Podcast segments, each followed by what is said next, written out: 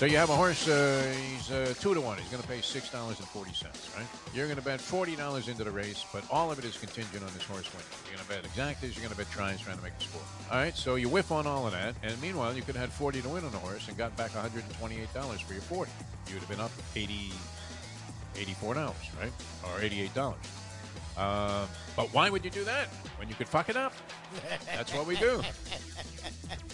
And then show the guy your losing ticket with your bad breath. Uh, you know, you just had a salami sandwich and, uh, you know, something that was laced with garlic. And you get right in the guy's face and oh, look at that. They left out the two.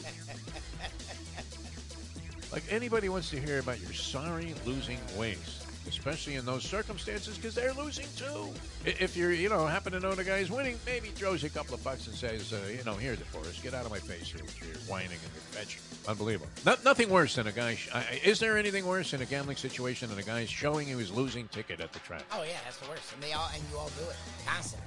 Bitch. Everybody, right? Oh. Oh, look at that. I left I out just- the two. Well, Well- you're an asshole. That's why you left out the two. You didn't. You lost. Just admit it. You're a lousy handicapper, a poor money manager, and you really have no business being here in the first place. And guess what? You haven't had a winning year in your life. But here we are. Every day. The time. Wake up with Defo, joined by Lubie. Welcome to the Defo Show.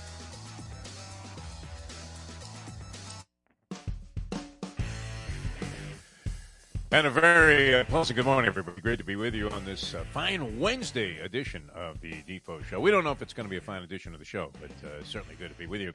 Jeff DeForrest and one Mike Lubie Lubitz, which uh, I can't help but think that it looks like you're in some private investigator's office here.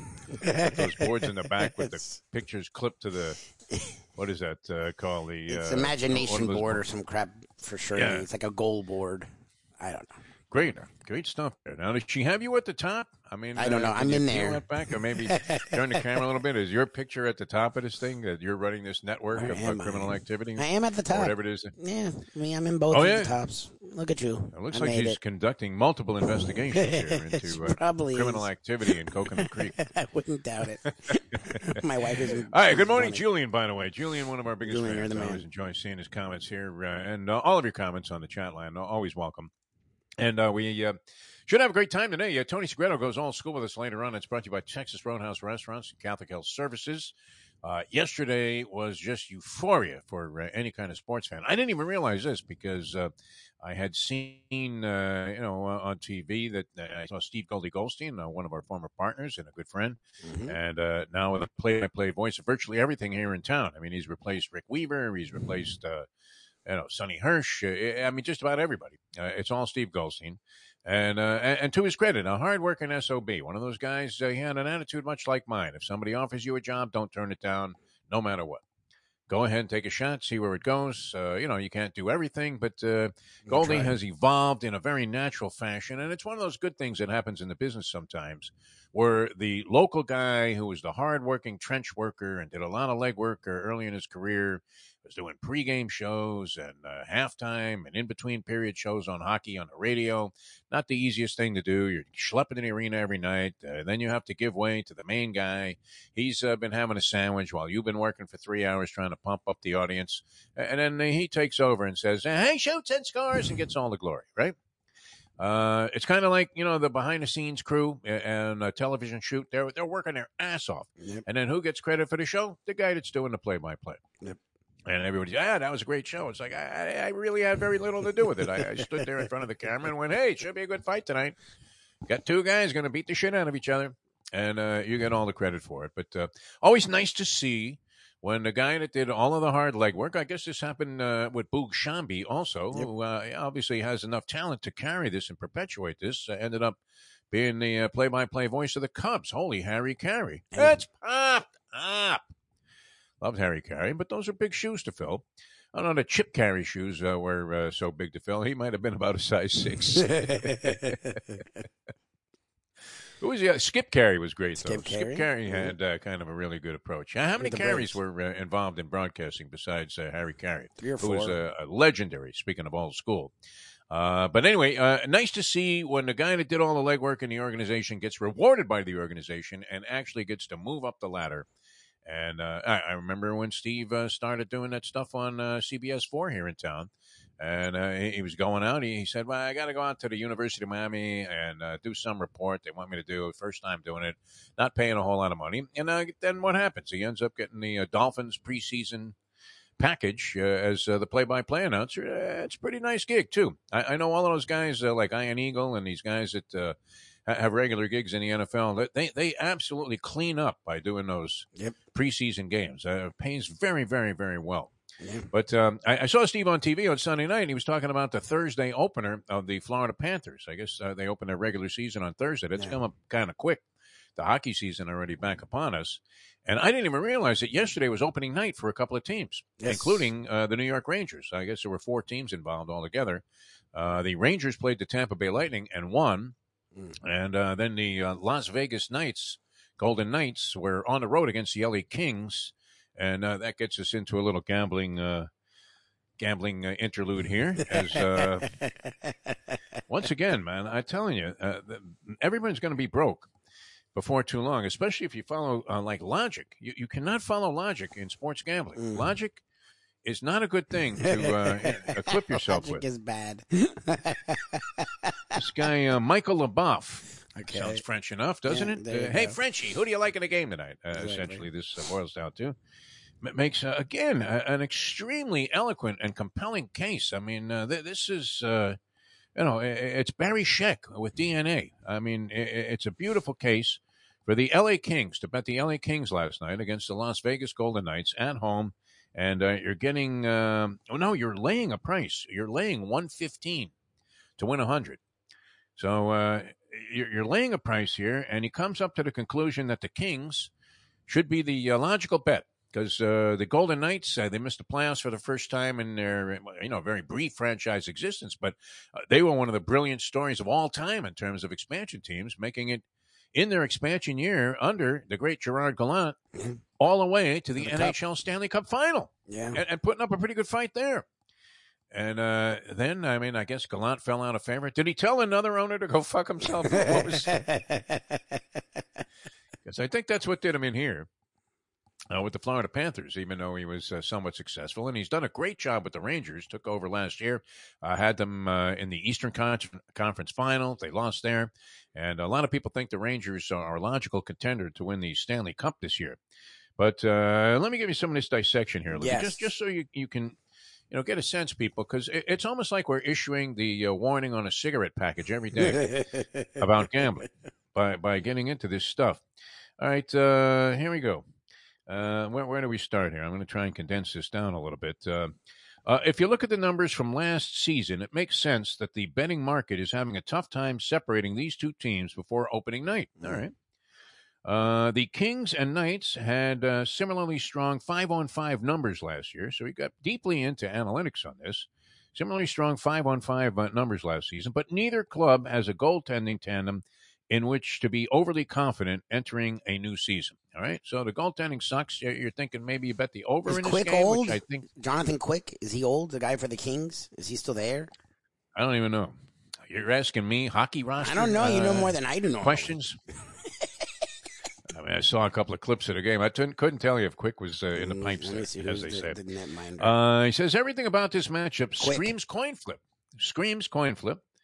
A good call by you, though, Louis, to even be able to name a player. Uh, I, I still think Dave Taylor is uh, out there playing. well, Quick's not good, is what last night's game shows me. I don't know that he was bad. I mean, I'm not sure it was all his fault. I didn't see enough of the game Well, I'll let to you uh, give you finish. a judgment on the goaltending. you have a whole thing here. But so um, anyway, uh, so he's saying that the game is is a tight one, which is weird. Mhm. And, a, and a tough call, but uh, he, he's saying that the uh, Las Vegas Golden Knights once again have to adjust to a new coaching staff. That uh, they're not as good as they were. That they, you know, may make the playoffs again this year, but you know, I mean, there's a good possibility that they miss. And uh, that on opening night, you should take the LA Kings at home at minus 115 against the Las Vegas Golden Knights. So what happens? Golden Knights. Uh, the. Golden Knights score in like the last three seconds and win the game four to three. Money just flying away. Oh my god. And that's that. That's now there was a good call here. Uh, I have to balance this out because there was a good call by Stitches, who uh, has been uh, hot during the baseball season.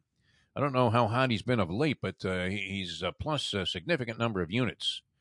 Uh, as he puts it, he's up 1,506 Ralph Kiners for the season. Nice. He never mentions dollars, but uh, whatever the unit is, I mean, uh, he changes that up every day. And, and he actually took a chance, went out on a limb, uh, went out on a little bit of a ledge yesterday, and uh, said that uh, you know Max Fried was going for the Atlanta Braves. This guy's a stud, going against the Philadelphia Phillies, who were improbable. I don't know how improbable they were, but uh, you know they, they were underdogs against the St. Louis Cardinals. Cardinals were the higher seed, obviously, because they had the home games. Cardinals had a lot of sentiment going because they had the final year of uh, Molina and Pujols had been on fire, and Adam Wainwright, who's been pitching since the 30s. Did he strike out the Babe at one time? He did. Anyway, all these old geezers were going to be going from the St. Louis Cardinals, and they have a great fan base there in St. Louis. They really love their baseball, and uh, they're going against uh, the Phillies. Were going against uh, Max Fried. The Phillies, of course, pitched the Cardinals in two games, and uh, he, he actually says, that, and the headline says, "Max to be fried by Philly." Oh wow. Uh, fried, as in Fried. Yeah, yeah, but it's uh, just like a different fried. pronunciation. Yeah. And uh, and sure enough, he got torched. Uh, I- I don't think he got out of the third inning, and the Phillies took a big lead in that game. Very, very exciting though, and uh, I happened to be lucky, and uh, I was watching that climactic moment in the Houston uh, Astros game, uh, and uh, they- were taking on the Seattle Mariners. The Mariners, improbable victors over the Toronto Blue Jays on the road, beat them in two games. Had that brilliant comeback in the second game when they were down eight to one, came all the way back, won the game 10-9 uh, in the ninth inning with some heroics. But uh, wow, you talk about reverse karma, Lubie. As great as that comeback was, the demise of the Seattle Mariners in this game that looked like at two to one, they had it in a bag. Imagine you're you're a Mariners money line better. You took the Mariners and- and the price. Uh, let's see what it was exactly here. I I don't want to have to fudge the numbers for you, but uh, yesterday the Mariners were uh, you were getting plus one eighty five with the uh, Mariners, and you had to lay two fifteen with Verlander. The I think he's a certain Cy Young Award winner in the American League, is he not? Who else could win it? He's better in numbers than, League. than Alcantara. No, he's a Cy Young. Verlander was in sens- uh, He's a sensation this year. Okay, He's a- and he's like so now he's well rested. He's going out there. He, you know, he's uh, just absolutely tough as nails uh, in, in these kind of situations. And uh, he, he's going against the Seattle Mariners, a team that was uh, a stretch to get into the postseason. I mean, they were in a dogfight right down to the wire. I think they clinched like on the second to last day Yep. of the season, a playoff spot, and, and then went to Toronto and uh, had a good time there, uh, winning the two games against the Toronto Blue Jays. Uh, so you're thinking they're, they're really up against it, uh, the Seattle Mariners. Now, now they're leading this game. Uh, I think it was seven three at one point. Uh, it got to be seven five. They get to the ninth inning, two men on. This was great, Lubie. I mean, this is what's fantastic and comes under the heading again uh, of don't get cute. Can you say it together with me in unison here on three? One, two, three. Everybody. One, two, three. Don't, Don't get cute. cute. My God, I mean, what was this man thinking? I, I guess, uh, and it's uh, Scott Servais is the manager. Oh, geez, Scott Scott Servais is the Servais is manager. manager. Wow, I haven't heard that name. Seattle Mariners, Scott Servais, going against the uh, you know veteran Dusty Baker, who I think fell into a really good spot here. Although you know, I, and I've told this story many times, I'm a huge Dusty Baker fan Yep. because he was such a gentleman uh, when he was with the Dodgers, and I was covering the Dodgers at the time. Doctor Scald was his nickname. You know why, Lubie? Because he hit those scalding line Oh. drives right down the third base line. Man, he could line him into the left field corner. He was great.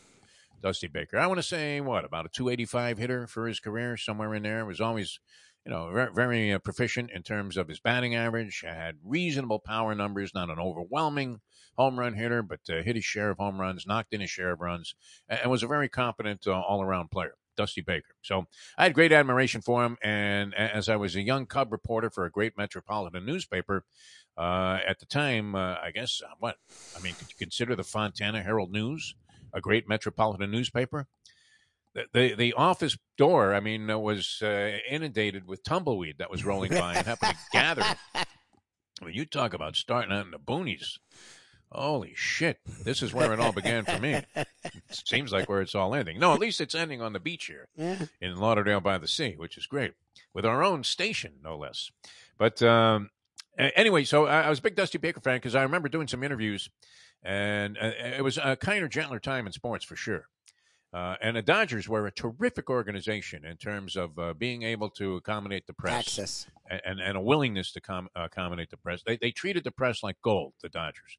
and I, I, believe they really cared about their fans at that time. I, am not sure. I mean, the team uh, since uh, been the O'Malleys were, were the owners then. Uh, they have uh, you know new ownership, right, and uh, you know different uh, set of people in there. And, and, actually, one of the reasons I guess that the Dodgers they were always press friendly, but their general manager was a guy that actually came from a newspaper background and uh, he, he, was uh, just uh, very very cool about the whole thing. They, they, always took care of everybody. But but you would go on the field a couple of hours before the game and uh, be able to uh, you know approach somebody if they weren't busy during batting practice or whatever. All the players are out there. They're playing pepper. They're doing this, and, and anybody, even the biggest stars, would sit down with you. Even the lowest schmenk on the journalistic totem pole and, give you all the time that you wanted. And Dusty Baker was one of those guys. Steve Garvey was always very accommodating, but Baker was a guy that you felt like uh, you had had a little bit of a connection with after the conversation. A good guy, but I, did he not fall into a, a, real pile of shit here? What was the controversy involving the uh, Astros uh, and their uh, manager uh, that uh, led to Dusty Baker coming there? there? There was something going on there, and there was some ugliness, and then Dusty Baker fell into this spot. Uh, but anyway, uh, so Scott Servais, uh, there there are two away in the ninth inning. All right, uh, the Astros have put a couple of guys on. Altuve strikes out. I believe the next batter was a guy named Pena. I didn't see how he made out, but uh, the runners didn't advance, and he was out. All right, so now it's two away, and you have uh, Yordan Alvarez, who some people consider to be the second most fearful hitter that you could face, second only to Aaron Judge. Yordan Alvarez. This guy is a monster left-handed hitter. All right. So uh, what, what does uh, Servais do? He, he brings in and, and don't get cute, Louie. Don't get cute. He goes to the bullpen and brings in a starter, Robbie Ray, who has been completely ineffective in his last several starts. Uh, is inclined to give up home runs. Well, what's the one thing that you, you the last thing on earth you want to see is the guy belt one out of the park and win the game. Oh yeah, yeah, that's so you you have a guy that, that is just a, a flamethrower when it comes to uh, home run balls. I mean, this guy is a human blowtorch on, on the home run balls, and uh, we've seen this so many times in playoff situations where, where, where starters do not make great relievers. Uh, they and especially coming in in a spot where they're inheriting base runners. They were up two? doing this. So they were up seven five. Seven five. Oh no! Two away. Oh you can't have that. The guy that was on the mound had just struck out Altuve, and, and the same guy had also uh, gotten uh, Pena to, you know, no. They said Pena singled and moved the guy to second, but no oh, one. okay, and, and, okay, so that's how that's that why there was two runners gave on. up a hit. Right. Yeah, two runners on. Uh, Alvarez at the plate brings in Robbie Ray, a left-hander. Everybody's like, "Well, I don't know if this is such a good idea." Boom! I think it was the first pitch. a gargantuan home run. I mean, the place was going nuts for like a half hour after. It was one of the most dramatic finishes I've ever seen to any playoff game.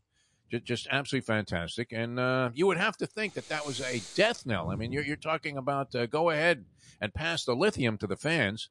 Uh, and and you know beyond that, I may as well just open up a cyanide cap right there if you were the Mariners and you thought you had a chance in this series because they had Game One in the bag, in their grasp, and uh, boom. I mean, uh, the beauty of baseball, you're never out of it because there's no clock.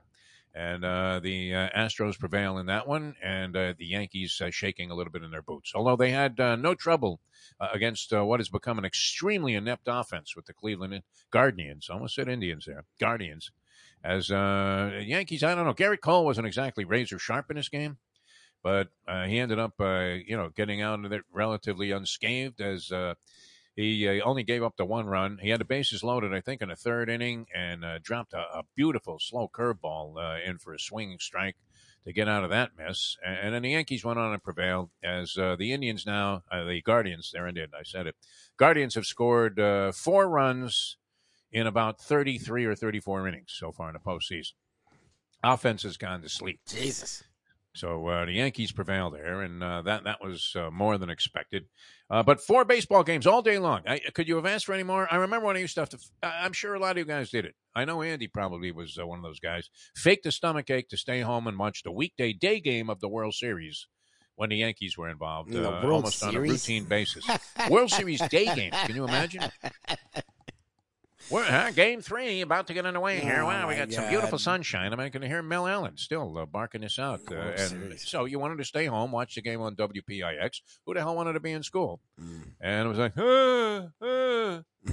now my mother knew when I was faking a stomach ache. And I've told this story a few times because it still surprises me to this day. Uh, this was back in, I mean, you're talking way back in the day, Lubie, when doctors made house calls. Mm. You could call your doctor, and he, he would spend a little time in the office in the morning, whatever, seeing whatever patients he saw there. But almost everybody else uh, had him like the milkman, the seltzer delivery man for Mike Mayo, who, by the way, has uh, changed the spelling on his last name to uh, M A Y E A U X in honor of the fact that he's gone French Canadian. There I am disparaging French Canadians and bitching about a five dollar seltzer at a casino. Mayo. He was out last night, man. He was partying. Did you know that Mayo has dance moves? Did you have any idea? I could feel it. A younger Mayo. I could feel He it. He was so inspired by this music last night, and uh, I, I hate to give it away. were you and with I him? love to turn were- people on Were to you it. with him? Well, he came out. I, I told him, I said, uh, Oh, this guy that's playing at the Tipperary uh, pub i- is a monster, and uh, he's about to go on a European tour, so he's not going to be around locally for a while. And uh, this is one of the great things about the local music scene is that the, these, I mean, internationally acclaimed professional musicians, they just love playing. Yep. It's about the love of the game. It's what we used to think about Brett Favre before he started stealing from the poor.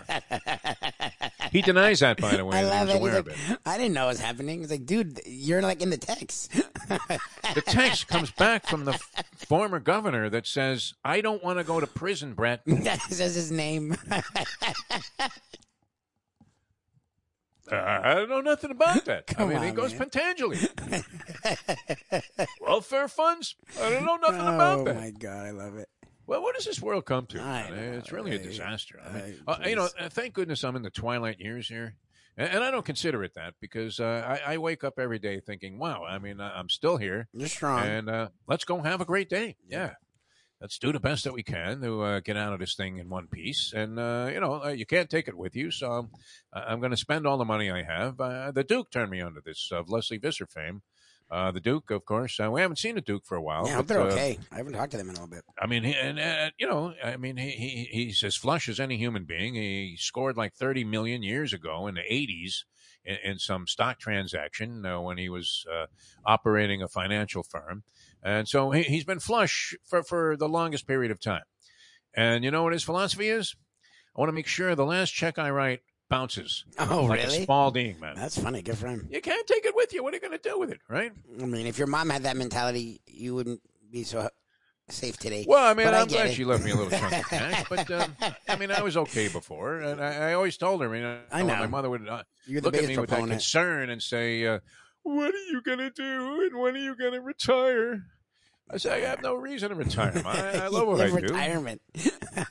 you go to the beach every Retire day. from what? What, I mean, what What would am I do? retirement Just be? be a vegetable all day? I don't know. I, I enjoy doing this. I love talking to people. I, I'm yapping all the time anyway. So Yep. uh, why not do exactly what we're doing and get paid to do it? It's a it's a great great living. It was a tremendous choice.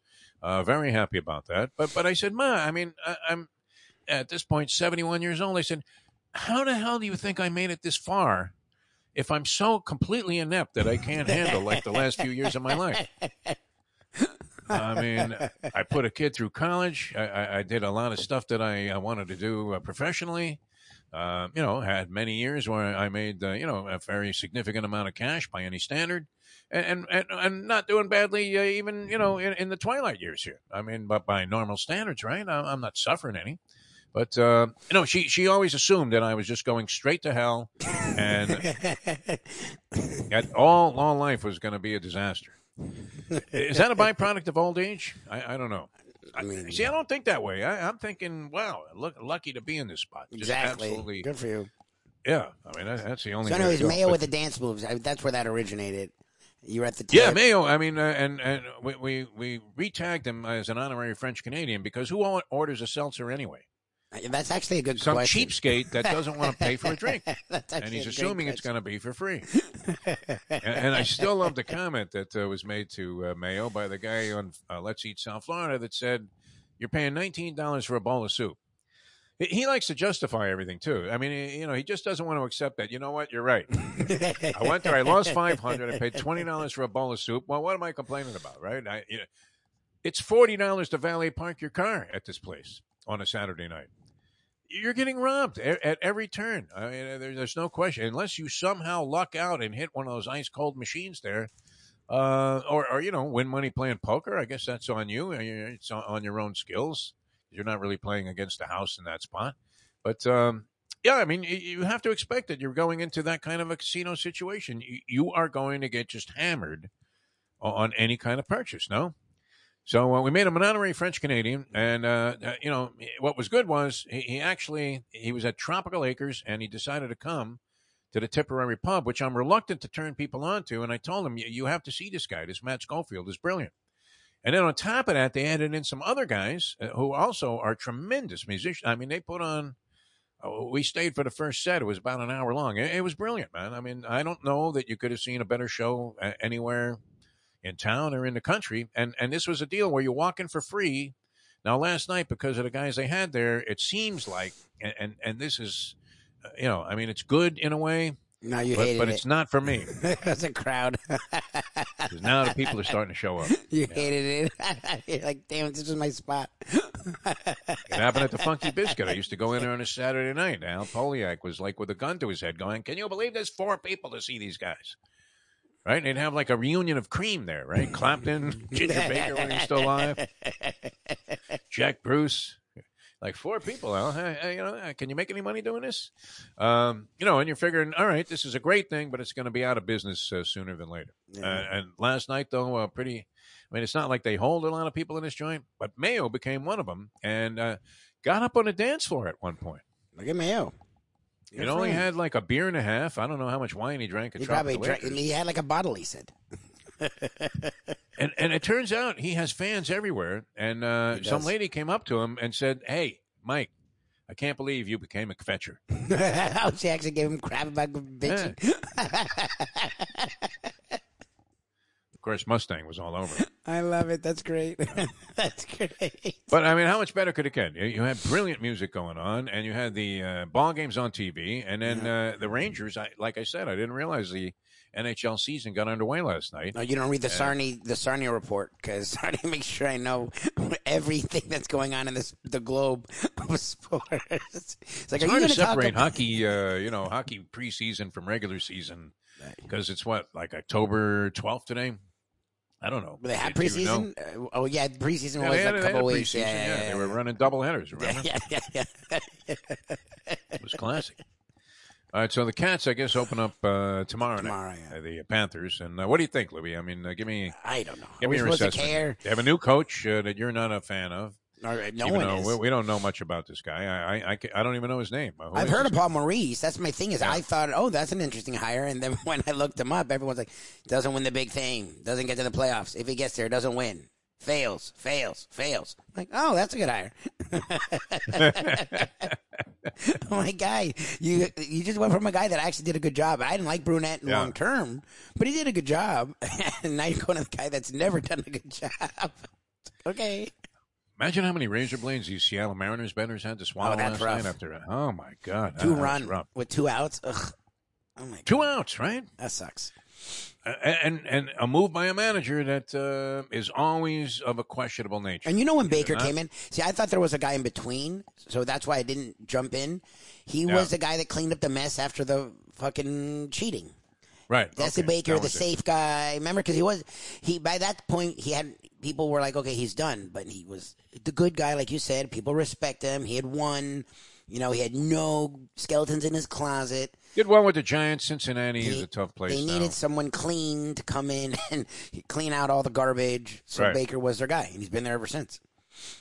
Oh no, and, you know he's one of those guys that uh, I, I, will uh, perpetually uh, root for. Yeah, because um, you know I, I just it's one of those things where you know like uh, the uh, what was the the uh, Coke commercial, right? Mean Joe Greene. Yeah, yeah, yeah, yeah. The Coke. Where you know, if, if I was that little kid that Mean Joe Greene gave a Coca Cola to, and it's like I'll always feel good about Dusty Baker for for that reason. I just still distinctly remember. You know how you can visualize certain things yeah. that you did in your life, Louie? Yes. So, and this goes back. I mean, this is uh, 50 years ago. I mean, it had to be, you know, uh, well, not quite 50, but close to it, like late 70s uh, as uh, mid 70s, maybe like 75.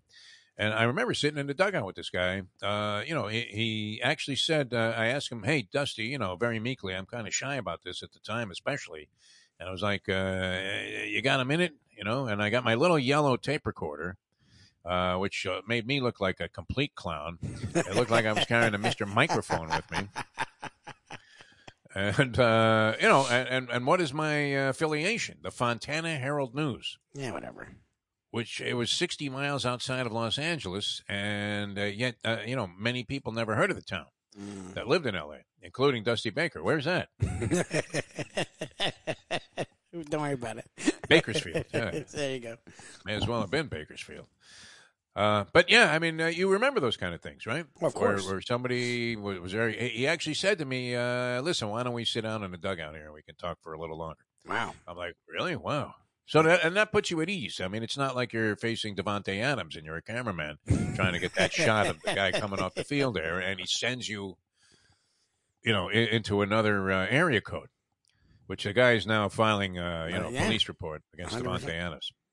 Uh, you know, and that brings up an interesting thing because it's going on uh, all around sports, and that is the uh, whole look the other way approach uh, with certain people Mm. that that is taken by people in management. Now, uh, would Vince Lombardi have stood for this? No, Mm. he would have suspended Adams for two games and uh, said, "Hey, listen, our players don't do that. Yeah. I don't care how valuable you are to the team. You just made yourself, uh, you know, absolutely of no value whatsoever." In fact, I don't want to see your face around here for a couple of weeks until you realize I don't care how much of a good guy you are. That was way, Yeah. way beyond uh, any kind of protocol that we want to adhere to here with the Green Bay Packers, or in this case, uh, the Las Vegas Raiders. Josh McDaniels says nothing. Damn, that's weird. well, it's Nothing. not like it's paparazzi at a restaurant. Like, I, I, it's so weird the departure because it's funny. You talk about the old days, but it's in my youth. I remember anywhere you went, you saw the Dolphins guys, and Yeah. they were always sending autographs, and they were Always always, freaking yeah. friendly, and it, they were always cool. And it was like, and you go to Marlins games, and they have the, you get there two hours early, and we would do it every time, and they would sign autographs, and they would talk to the kids. They talked to adults. It wasn't just a kids thing. Right. Like it's such a depart. Like I don't get these guys. Like I understand there's Twitter now, so you can make your own, but the media still exists for a reason. Like, and this wasn't even that. This is when it's a guy on the field like that. He's working with the broadcast in some way. Like this Could be NFL films. He's working with someone that's Yeah. a part of it, so he's a peer. It, it Like, turned out he was on the ESPN crew. Exactly. Uh, that was doing the game. exactly. Like I, I understand you're you're what I guess they were frustrated because the way that game Obviously was ridiculous. frustrated. No, I mean uh, these these guys uh, were so close to winning a game, and they're one and four now. Uh, a team that was supposed to do some damage here, and uh, of course uh, we were dead wrong. You talk about Yeah. us being uh, you know brilliant prognosticators. What we said uh, like, this was just parroting what looked to be obvious Yeah. and had been said by everybody else that the AFC West was going to be division. the dynamite division Yeah. in professional football. Now, now the Chiefs uh, are always formidable, but uh, they're vulnerable also. I-. I guess you, you could say that of all teams, but the Chiefs have had, uh, you know, they lost a game, uh, improbable to what? The Indianapolis Colts, for Yeah, God's sake, yeah. who suck. be- suck. And uh, they've been in a couple of dogfights, including a game that they, in all likelihood, should have lost there to the Las Vegas Raiders. You can't say that because they did win the game, Yeah. but uh, they did more than their share of things in that ball game to make you think that uh, they can be had. Uh, that, uh, and as they say, you want to use the ultimate cliche on any given Sunday, the Chiefs could be dog meat. Well, and the and the Broncos look horrendous. The Chargers have been okay, but not been great. Like, so I get him being frustrated, but it's like, and I, but it wasn't like at a, at a, at a club when you came out. Hey, hey, Yeah, who are you yeah. dating, Devon? Like, come This on, wasn't dude. Alec Baldwin shoving some guy's camera into his face, or uh, It's on the field. Like, come on, man, just walk around. him. Tigers caddy Steve Williams, you know, Exactly. taking a nine iron to some Korean woman's head because she snapped off a picture of Tiger coming out of the uh, snacks bar there with an orange. No, I mean you know you, you've seen it, but but it's it's running rampant. I mean, uh, and our good friend Chip Namius on uh, Facebook had a post, uh, and he's right. Uh, you had uh, you know several incidents here where you know you're looking at the behavior of players and, saying "Uh, how is there like zero accountability being uh, you know administered by the team or the coaches. Uh, Draymond Green punches Zero uh, Poole, very valuable member of that Golden State team. I, I don't know. You could have said that Poole had as much of a a role in their winning a championship, or more so than, than even Draymond Green did, Did. last year. Oh no, he was huge for them. Yeah.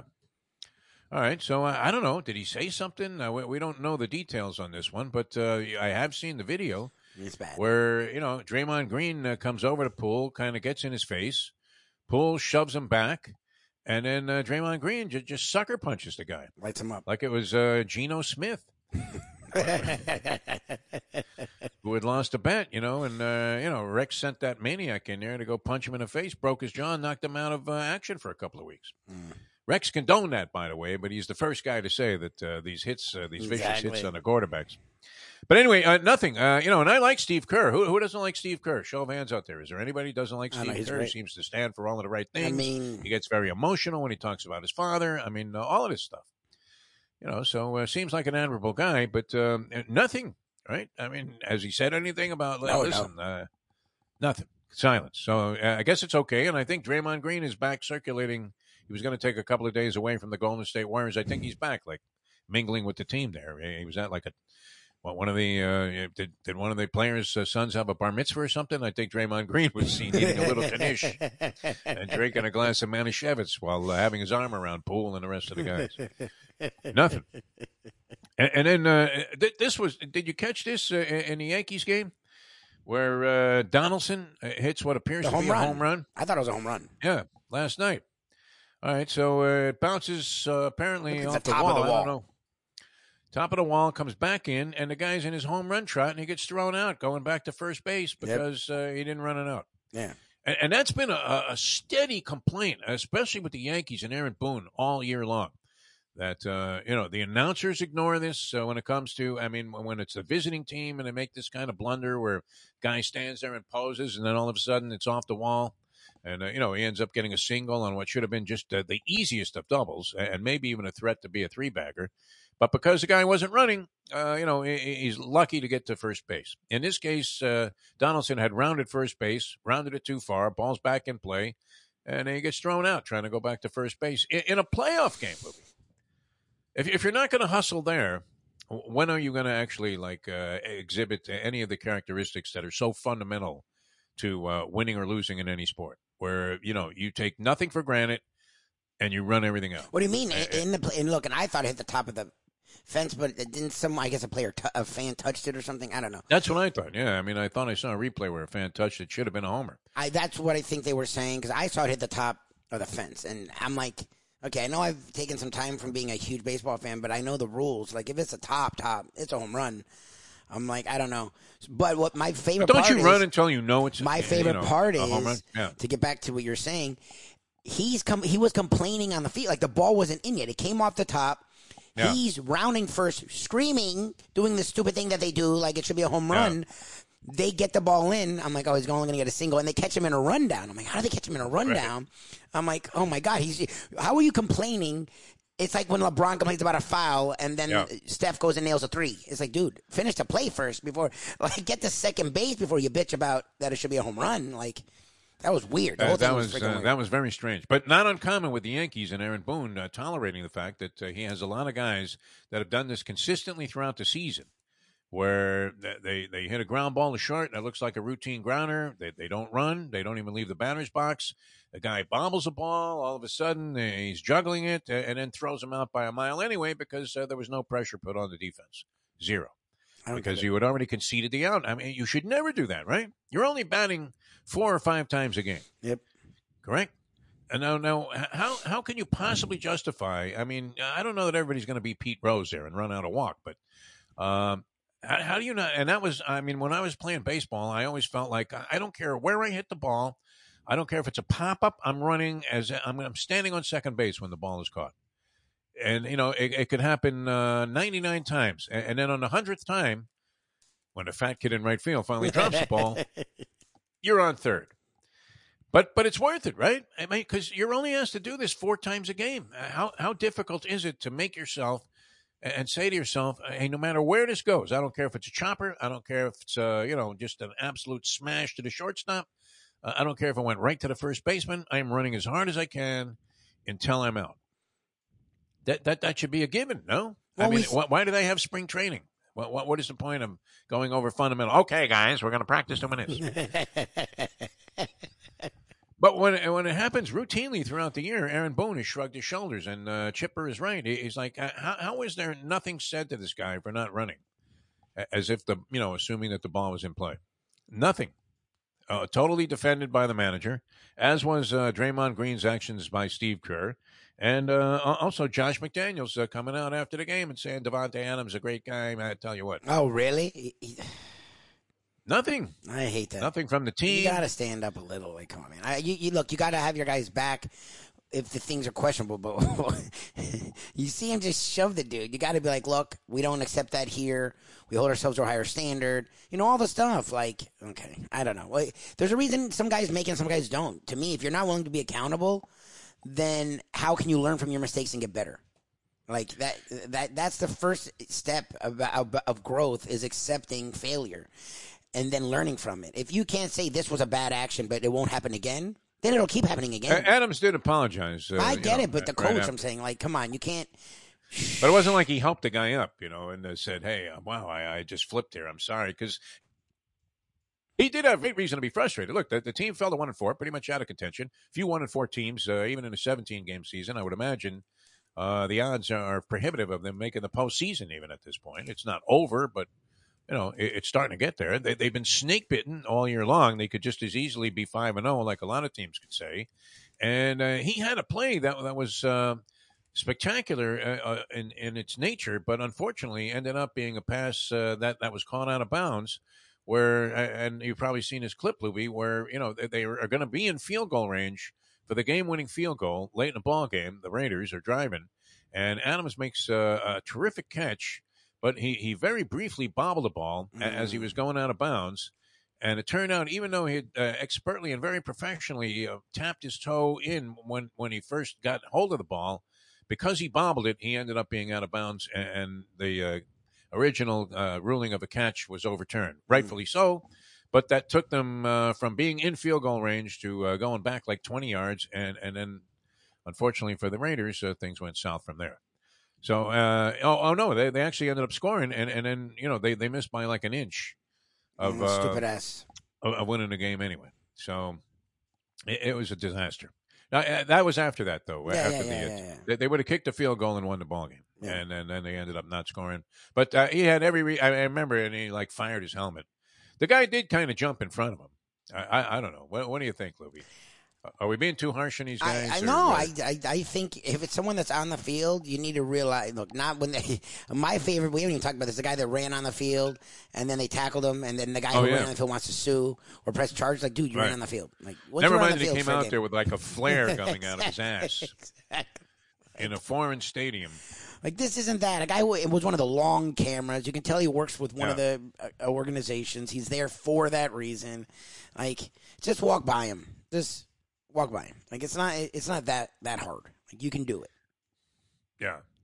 Yeah, no, that that was uh, you know that was ugly, and I remember when it happened. I was like looking at this on. I, I don't even know if they uh, made a comment about it because uh, you know they, they probably uh, you know in the game, announcers they're not gonna anything. they making too much money to uh, even mention it. It, Yeah. it was unbelievable. All right, uh, a lot of stuff going on in the sporting world. You have a big week of uh, football on tap as well. Yes, More sir. baseball games today, down to two games uh, in um, the uh, divisional playoffs. And uh, which one goes today? Is it the National Well, League? I? Phillies. I, I see that the Phillies play today. And Okay, so it's the Phillies, National League is coming. Padres, Dodgers. Yes, sir. Na- National right. League. Are, are the Phillies uh, capable of doing it again? They actually, I uh. I, I, they have Wheeler. They have Wheeler on the mound tonight, so uh, that, that's a good thing for them. That's for sure. I'm confused by the fact that the Phillies have been this this successful. I thought they eked, eked themselves a place in the playoffs. This is- Yeah, I'm confused. Surprising, man. And Bryce Harper coming through in the clutch. He seems to be uh, in the middle of anything good that's happening for the Phillies. Were we dead wrong about that too? You can go AFC West. Bryce Harper being uh, more overrated than the Stone Crab, which uh, wow, not only is the Stone Crab overrated, Lubie, but it's overpriced. Oh yeah. A- Anybody really out there willing to pay like eighty dollars a pound to eat stone crabs? Are they that good, Lubie? Oh no, Uh, you're talking to the wrong person. You know me. Yeah, I like good food, but it, it depends. I think that phony crab meat that they make out of don't know the carp uh, difference. might be more tasty than the stone crab. we'll argue that with Mayeaux. Later I was gonna in say don't say that to Mayeaux. Not sure Mayeaux's going to make the lunchbox today. He, he was in fine spirits last night, which was good to see. I love it. It, it is a weird thing that, that in South Florida, and and uh, maybe the you know the the word is out there, but I mean, where it takes people forever to catch on to a good thing here. Uh, it was years before, uh, you know, even, I mean, what I think is the finest musical venue anywhere in the country, the Funky Biscuit. I mean, that may be a little bit of a stretch, but it's not, in my opinion, because it's intimate and, and the sound is Well, they great. get great, and they get great. And the talent is fantastic. Yeah, I mean, Uh, Billy Cobham going to be there over the weekend. I don't know if you're familiar with the great Billy Cobham, but uh, he, he is a factor in uh, my lone musical distinction, Louis. I- I- unless you count winning uh, like the Bellmore Battle of the Bands, I, I don't think we even won. We we ran third in the Battle of the Bands there to uh, some other band that had pay, played, uh, you know, the same. Everybody played the same song, "Tired of Waiting" by the Kinks.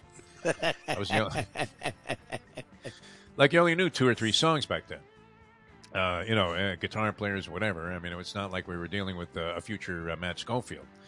But my lone musical distinction of, of any merit, and, and I've always been, my whole life has been like this, you know, because on the walk of life, you start thinking about, well, what was my life really all about?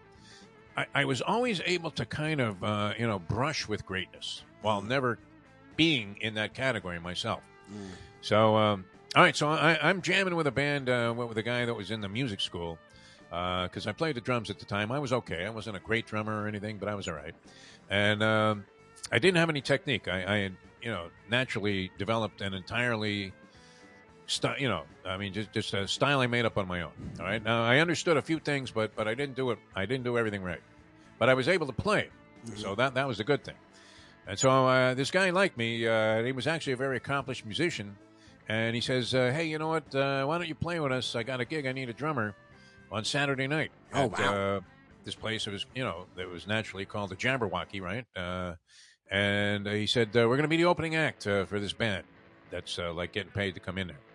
I said, "Okay, cool." So I played with these guys. It, it was fantastic. And uh, I'm walking off the stage, and uh, a guy says to me, "No, no, no, don't go, man. Uh, you're going to dig this next drummer." And, and the band that we opened for was uh, the the world renowned and, and much acclaimed uh, jazz guitarist John McLaughlin, oh wow, and and the drummer in the band was Billy Cobham, who was one of the great drummers of all time. I mean, up there with anybody. And I'm thinking, there it is. How about that? A young Deef shared the stage with Billy Cobham. nice, nice. We'll be at the Funky Biscuit tonight. You know who else was in that band? I mean, it was uh, it was one of their first performances, I think, ever as as a unit. There were, there were two other guys in that band who were fantastic. Uh, one uh, became very famous, Jan Hammer, Oh Jesus, who uh, Jan Hammer wrote all of the Miami Vice theme music, and it was uh, like a king of a synthesizer back then. He, he was really out there, and, and maybe. And I was telling all these people in Italy for some reason. I must have really been stoned. I, I was telling, uh, you know, they have a lot of people like uh, where these, you know, uh, you know, churches are and stuff, and these squares that'll play the violin, and you know, have you know, out there uh, just looking uh, for people to throw them a couple of bucks, which uh, I, I usually am inclined to do. And for some reason, I was telling him, "Have you ever heard of this guy Jerry Goodman,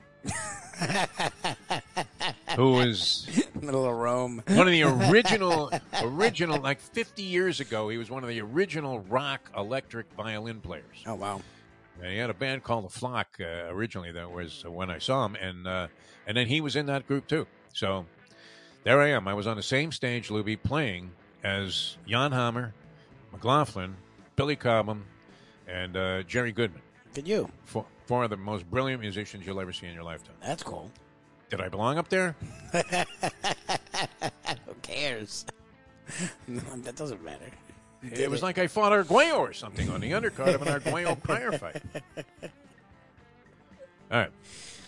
I don't know why I'm telling these stories, but uh, you know it's fun anyway. All right, good to be with you, uh, Tony Segreto. I mean, it's old school with Tony Segreto. It I is. guess, uh, you know, I'm going old school. It just shows you you just never know what circumstance you're going to be in as long as you assert yourself and get out there a little bit, which was why I was happy to see Mayeaux out there on the dance floor last night. It's fantastic. Did you know he had moves, Libby? No. Uh, of the three of, of the three of us, you were far and away the best dancer. Well, I like dan- say I actually enjoy dancing. I've been going out dancing since I was 17. So it's Yeah. I grew up I'm born and raised in South Florida where like it's sort of a part of your blood. Um Mayeaux I could have seen it. I mean, he's sort of international, you know, like Yeah. he's done some things. He he does the Uh, critic thing. I don't know. I mean, it's not like they were, you know, going to, uh, if they had a scout there for Dancing with the Stars, I mean, he's in unless his they wanted 50s. another Master P or Kenny Mayne type of candidate. God. I think he was interested in hitting on a girl that was out there on I'm sure that's what I'm saying. He's a single dude. He's, you know, he likes dance to get out his, his there. eyes are bulging a little bit. they're bulging. You know how that goes, where you look like Marty Feldman every time a girl passes by. and why not? Right? What's wrong with it? Go I mean, for it. Uh, I, I, I'm dude. always a fan. Your aggression was uh, greatly applauded by many people. I mean, it might have been a little over the top, Louis. But before you had uh, gotten into your two marriages, your aggression with women was uh, Over the top. wasn't quite Trump-esque, but, uh, I didn't do anything illegal. I No, just was no. active. but you swung into action immediately. yeah, if you're, you're there, they're there. I mean, you might as well. Still, I mean, the all-time classic. I, I don't know, you know. I mean, I, I've I've had a lot of things, and, and you remember certain things that women said to you, uh, both favorably and uh, obviously, in my case, Oh, uh, there are many, and all of us have experienced this, where you know a relationship goes south, and all of a sudden, all those things that you did that were deemed to be adorable uh, make yeah, you, uh, throw in your face. you know, an absolute cretin of uh, the most horrifying nature. Mm-hmm. But uh, the greatest thing I, I ever heard was when uh, that woman that you were banging in that trailer park, uh, that you had picked up at the Ocean Manor Hotel on the beach, and uh, you know had the car shaking, and we're all wondering what happened to you. And then uh, I guess in the middle of this uh, wild sex that you were having, she says to you, "Oh, is today Tuesday?" "I- I'm not sure if today's the day my husband is getting out of prison. And there's a knock on the door. there wasn't a knock on the door. Sweetie, There it didn't go that far. and you're hammering this guy's wife I got out of there before he got there. in the trailer park the rest of the story in Pembroke true. Pines, or wherever the hell you were. Yeah, it was. took- it was nowhere that near the peak. It was like 30 minutes away. Serious balls, but I, I don't know. Can you think of anything more horrifying? I mean, if the woman had a knife in her hand and was about to put it in your back, it wouldn't have been any worse It would have been than equal. telling you that she's not sure if today is the day that her husband gets out of prison. Yeah. Prison, not jail. Prison. It was a little creepy. it didn't stop me, but it was creepy. Babies crying in the other room. Literally 100% true. It was a fucking weird night. We, a lot of weird stuff stuff happened in that into. time period. Charles Bronson didn't take as many chances in the you know three versions of Death Wish. Yeah. Unbelievable. It was All right, all right. We're coming back man. with more Hialeah Park. Uh, Great place to go, and, and we talk about this all the time. If you're gambling, you want to be in there with a shot. And let's face it, it, it can be very frustrating. I, I know that we were on the precipice. Thank you. Uh, did Ron DeSantis fuck this up? I, I'm surprised Val Demings hasn't brought this up because uh, all gamblers would then immediately vote for her if she said, "You know what I'm going to do? I'm going to open up sports wagering here." Ron nice. had that clandestine deal with the Seminoles there, where he was handing over bags of cash, and uh, you know that they got like control of everything. And then we lost complete control because some judge came up with the idea that uh, this wasn't so uh, favorable for the public. pretty much. But it would be great, and Hialeah Park would have been uh, one of the destinations. Uh, that would have been absolutely fantastic because they do it right. hmm You're in there with a chance to win. Yep. It's tough though. I mean, uh, if you had uh, Seattle on the money line yesterday, wow. Oh, Jesus. That's a, that's a rough one. But where you really have a shot, though, is on those Royal Real slot machines Yep. that they have at Hialeah Park. Jackpots galore. They have another collage of people that won big jackpots. Like, I'm talking five figures plus, sometimes six. Yep. At uh, Hialeah Park just last week. And it's not one of those places that is rigged up, you know, some casinos, uh, you know, once this whole thing expanded and you had, uh, you know, casinos that you weren't sure were actually casinos and you weren't sure what the takeout was because they were unregulated. And they would show somebody who had won 300 grand, right? But they didn't show you the other 300,000 people who had walked out of there completely empty because there was no shot to win. The legions of people that were rolling out of the casino. So you don't see that at Hialeah Park. I mean, I see a lot of happy people when, when I'm there. And, and uh, you know, you know, it's a very popular game there, uh, especially among the uh, Latin people. For some reason, roulette, which you're, you're thinking of this refined, distinguished uh, James Bond type of movie. Thirteen Black. Okay, but they love it, man, and and you saw how they're screaming there during the horse racing in the Champions Simulcast room. Just, it's fantastic to be in a place that has that kind of enthusiasm, that kind of vibe. And then a mayor would have never been able to fetch about the prices at Hialeah Park on the food. Oh, Can you no imagine? way. For five bucks, he could have had uh, the seltzer and a Cuban sandwich, and uh, maybe even a small steak. Well, maybe not that, but if Frank Fiore had anything to say about it, believe me, they'd throw him in a steak. They, they really would. Uh, It's just a great place. They, they treat you right. Always a good vibe. Great place to uh, play your favorite Vegas style games, poker, punching away on the horses. Uh, I'm sort of. Does it look like I have a little rash, Lubie? Can you check here? Because uh, I'm getting the itch to bet the ponies again this weekend, Sure. especially after the great day uh, Mike Mayeaux, M A Y E A U X, and I had uh, the other day when we were pounding away and we both ended up winners. That's a rarity, though, is it not? Where both you and your friend. Oh, yeah, you both no, won. I- I- Yeah, that's impressive. but but it wasn't like we were betting all of the same things. Although Mm. uh, I would have to say the key horse in the, the sequence was picked by Mayeaux, Nice. and uh, he, he should have been the handicapper in the paper. Never mind Tom Jicha. It should have been Mayeaux. Pretty good handicapper. But um, if if you love betting the ponies, you're going to love it at Hialeah Park. Champion simulcasting room is unparalleled, and believe me, I've visited them all. Borgata? yes, I've been there. I mean, every every dump of a simulcasting parlor anywhere in the world, I, I am inclined to go to. All right, I, I was looking for simulcasting in Italy. I, I actually was going to venture. I think it was a thirty-minute drive to some hippodromo out there, where, where you know they said they had simulcasting, and, and yet they had a very different interpretation of what simulcasting and gambling would be. But I love it in Hialeah Park. I really do. thank it's my favorite Hialeah room Park. in the country. I wish I could take it with me everywhere, but you can find it easily Yeah. just by going down to beautiful Hialeah Park or up to it, uh, depending on where Wherever you you're coming from. All right, we're coming uh, back with Tony Segreto. We'll go old school. That's brought to you by Catholic Health Services Yes, and Texas Roadhouse Restaurants. Ed Garcia should be a very happy man. He's Michigan Wolverines. Are uh, what right there? Are they number four in the country? I believe so. Number four in Five. the country. They're, I think they're behind Clemson. Clemson, which to me hasn't distinguished Oh, yeah, themselves at Clemson- all, is still on top. still Clemson there. gets a test this week, don't they? Uh, I mean, they play us. I, I, I get if that's a test. I, Oh, I don't know don't what to do with. Florida. I don't know what. I mean, it's at Florida State at night, I, and Florida State's supposed to be getting a lot of their injured guys back. So Is the lipstick off the pig? I don't know. I don't know what to do with my nose because that's the thing is, it's not like they're getting blown out in these games. They, but Yeah. is it better if they give away games? Like, isn't that signs of bad? life. Uh, I, I would say this: that they're showing more signs of life as a program than Mario Cristobal has exhibited. Now, uh, that's not a fair comparison for Cristobal because Norvell's had what? This is his third season there. Yep. Uh, the first one was kind of hairy, Yeah, it was bad. No, and first one was uh, last year, you know, It was I mean, mixed wasn't results. exactly brilliance, uh, Yeah. but um, started out very promisingly uh, this year, and see what happens. I, I, I don't know. The Hurricanes are a whole other mystery. Uh, maybe uh, Tony. We'll see. see what Tony has to say about that. We'll huh? see. I'm You curious. know, it's very improbable. We're- We're going to really go deep into old school mentality with Tony Let's do Segreto. it. That, uh, you know, I, I want to explore like uh, the early '80s with Tony Segreto. No, I do. I, I I like was thinking it. about this I like when he tells yeah. stories. He doesn't do it enough for me. I love your guy. When you guys start telling stories, I just listen.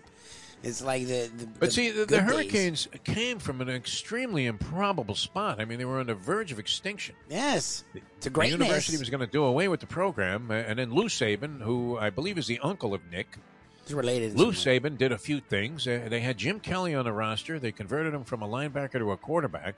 And then Howard came in, and, uh, you know, th- there was optimism, Lubie, but nobody could have ever anticipated what ended up happening. Well, that's the thing. And, and it was a great time. I mean, just, and, and they did it with guys that weren't the premier players. yeah, they couldn't get him. Well, They Right. couldn't get Premier. They they got South Floridians that no one realized were bursting with talent. They created it. He created this mark. This is the best region in talent. I know you talk about California and LA. Florida, Florida's the best. It just is by NFL numbers. Do you think it's uh, a better uh, talent pool? Uh, I mean, uh, maybe per population. Yeah, that's what I'm saying, like- Southern California. Yeah, I- yeah, it is. It's hard for me to imagine South that Florida's uh, crazy. been out there. I mean, unless it's just really evolved over the last fifty years. I- Crazy. I, I know people became aware of uh, what Howard was talking about with Yes. the, oh, we have to control the uh, state of Miami. Thank you, Howard.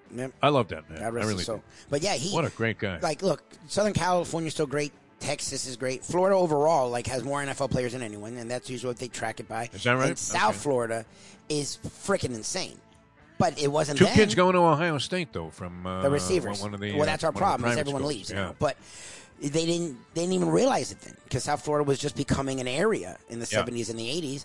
Howard did, and Howard started it, and He, he saw those guys chasing rabbits in Pahokee. that was it. I want to make sure I position Don Soldinger right here in Pahokee. What's this white guy doing in uh, the middle of Pahokee? Right? He's recruiting for the University of Miami, talent. who uh, had never been heard from before, probably. Yep. Unbelievable. All right, uh, we're coming back with Tony. Uh, so we have some, uh, you know, exploring to do with Tony Segreto, Old School, brought to you by Catholic Health Services and Texas Roadhouse Restaurants. I'm Jeff DeForrest. He is Mike Lubie. Lubitz, you look good there uh, today, Lubie. I like that shirt. Now, where'd you get this? Is that one of those alligator jobs? Yeah, I've had it forever. I don't know. Very nice. You're All right. supposed to wear darker colors when you're light, is what Andy said a while ago. So I figured I'd. Oh yeah, yeah. I mean, uh, it's funny too because uh, there was always uh, you know it was taboo to wear like a white shirt, but then it became very common for everybody to wear white shirts on TV. Stripes and checks and things like that on a jacket are, are not necessarily uh, you know uh, good material uh, to have. Uh, pardon uh, the the pun, as Tony would say, but uh, you know, not not the greatest material to use uh, when uh, going on camera when uh, the lights are all shaking. But I, I think a lot of that has improved over the years too, so it really doesn't matter as much.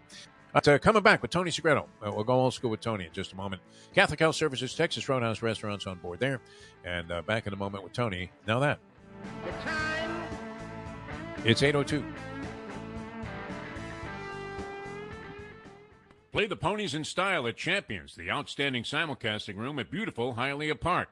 Yes, the grand old lady of thoroughbred racing has never been more vibrant, and you can wager on the races from the top tracks around the country while enjoying a cocktail at the Brass Rail Bar or any of the fine food served throughout the facility.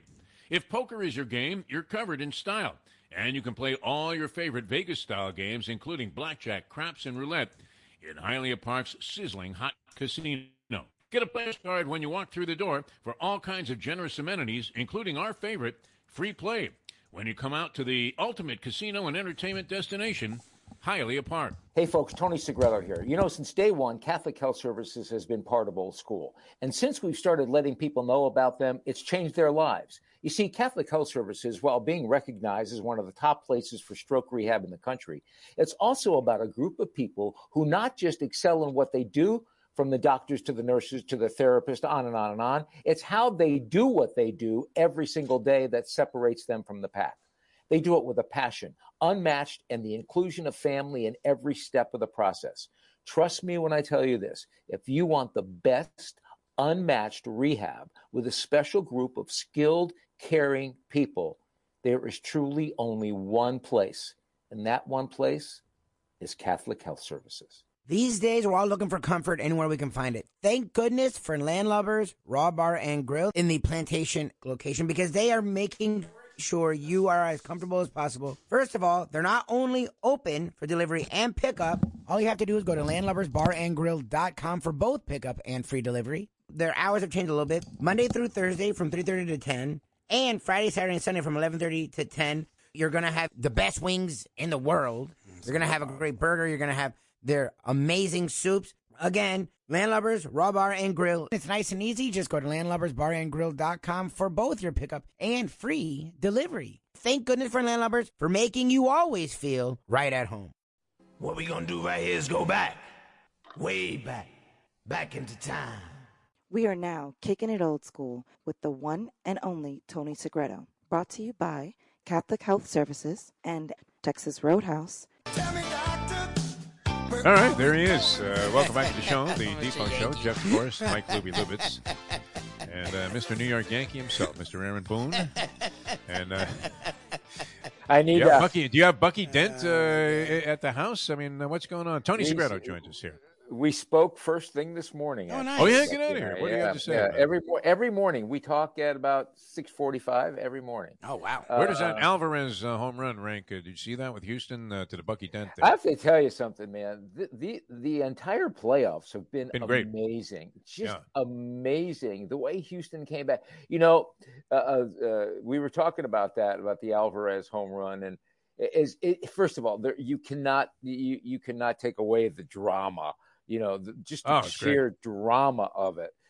But in terms of what it meant to the fandom, I think you know because Bucky beat the Red Sox, there is probably a little more, you know, a little more feeling, like real passion behind it. Listen, make no mistake, those Astros fans were going out of their minds. Oh, the uh, celebration, and, and rightfully so, because the tension had Yeah. built, and, and, and there's just an outside, outside chance that wow, what if this guy knocks one out of the park? Scott Servais goes to the bullpen, brings in a starter, which uh, I'm not always a fan of. Me either. And you know, because starters sometimes, I mean, look, there's a reason that prop bet about goose eggs in the first inning exists because a lot of scoring takes place in the first inning uh, Yeah. of ball games. I mean, a starter, if you're going to get to him, that that would be the time. And uh, he brings in Robbie Ray, who's been like a, a home run. It's like he's pitching in the home run derby, the old version there at uh, yeah. uh, what was that uh, Wrigley Field in Los yeah, Angeles. yeah. and and, he's been getting torched, and and you're thinking, well, what if this guy hits a home run here, and boom, Uh, like that he- second as I'm thinking it, uh, he, he, he just whacks one out of the park. and he cranked it. I mean, he Oh, that was good, yeah. really cranked Now it. he stood at home plate, and it was okay. Yeah. Yeah.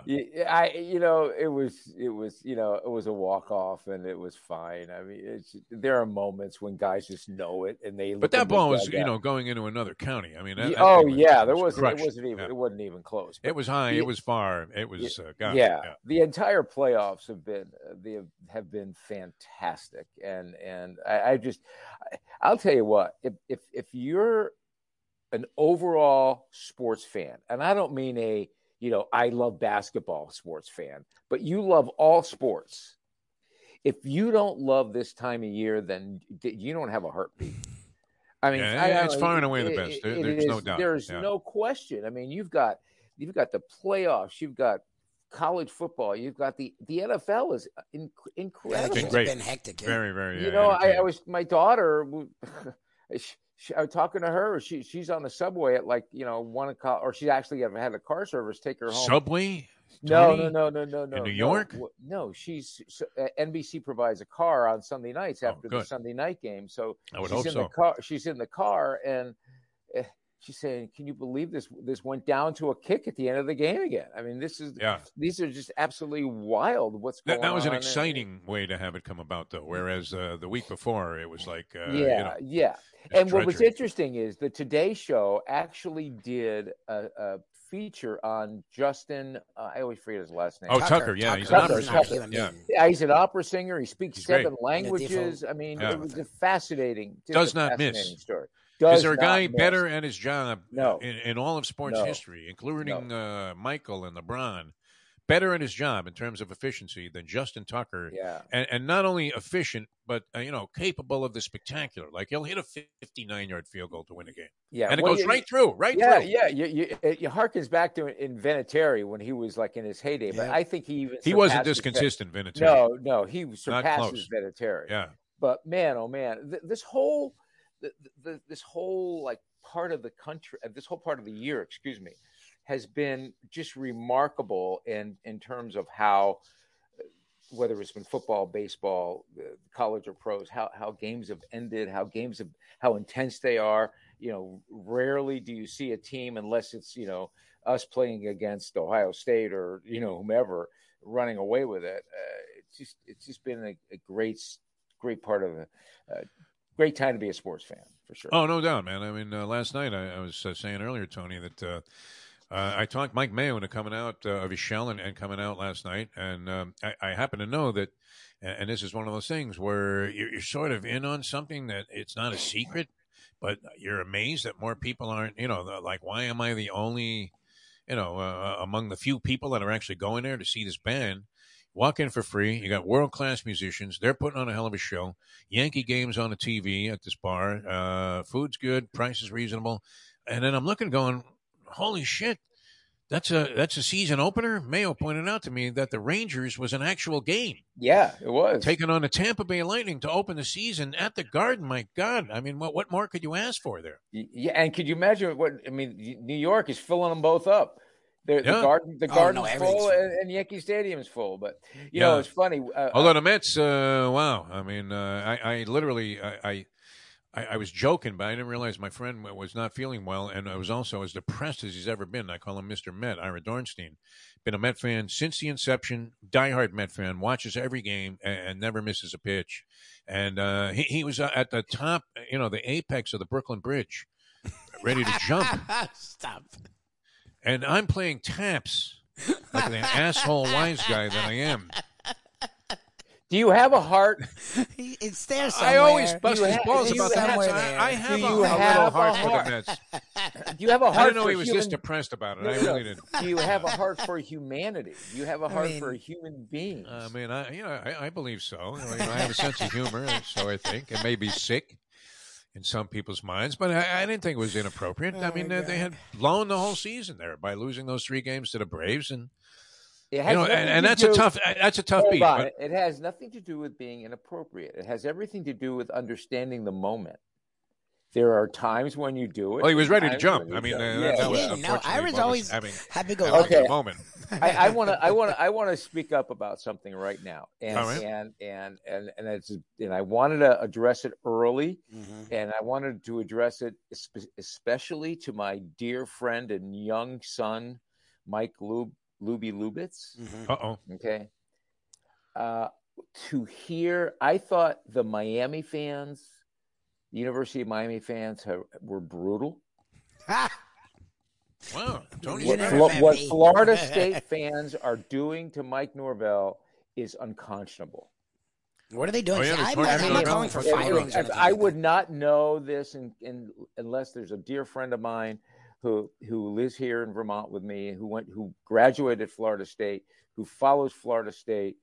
He's he's on their their Facebook page, and apparently the vile Oh, the young fans are loons. Yeah. getting getting rid of Norvell already. Oh, they're stupid. Wow. It's been oh my god, it's Yeah, I'm not been saying it's that. been it's been it's absolutely nuts. Yeah, It's they lost crazy. A very likable guy. I mean, A real likable guy. a good they're four- representative for the program. I believe yeah, that. I hope he wins. Four, and they're four and two for goodness sake, and they Yeah. were in the game against NC State, and things happen. You know, the other team is trying to win too, and it's not like they pissed up a rope. Pardon my French. but, NC State was toe to toe with Clemson. Uh, you know, Yeah, earlier. No, Like until a week fourth before. quarter. Yeah. and, and we'll see we'll see what what kind of week they have against Clemson.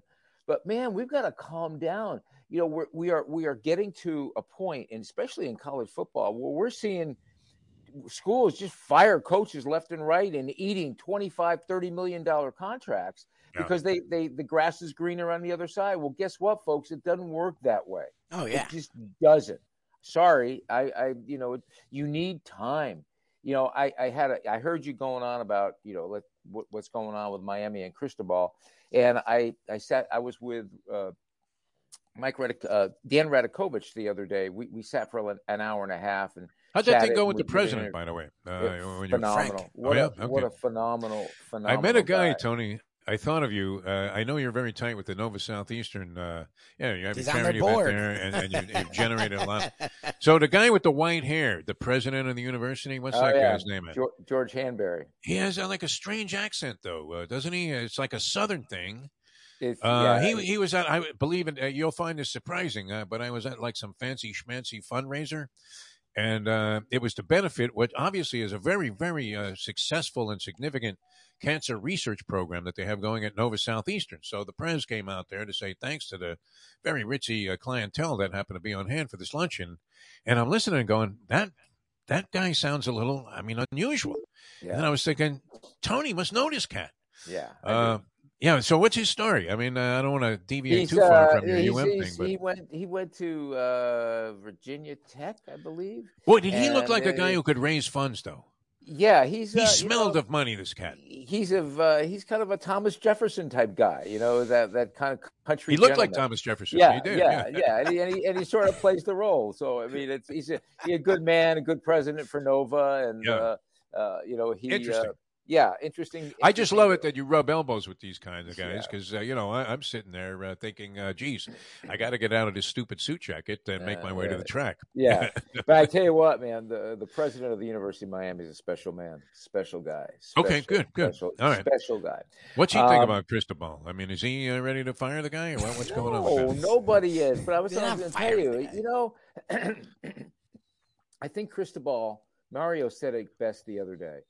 He goes, "Listen, uh, I'm not going to sugarcoat this. I said coming in, we had a lot of work to do, and I understand the enthusiasm." He goes, "And there's no like moral victories here. We we lost."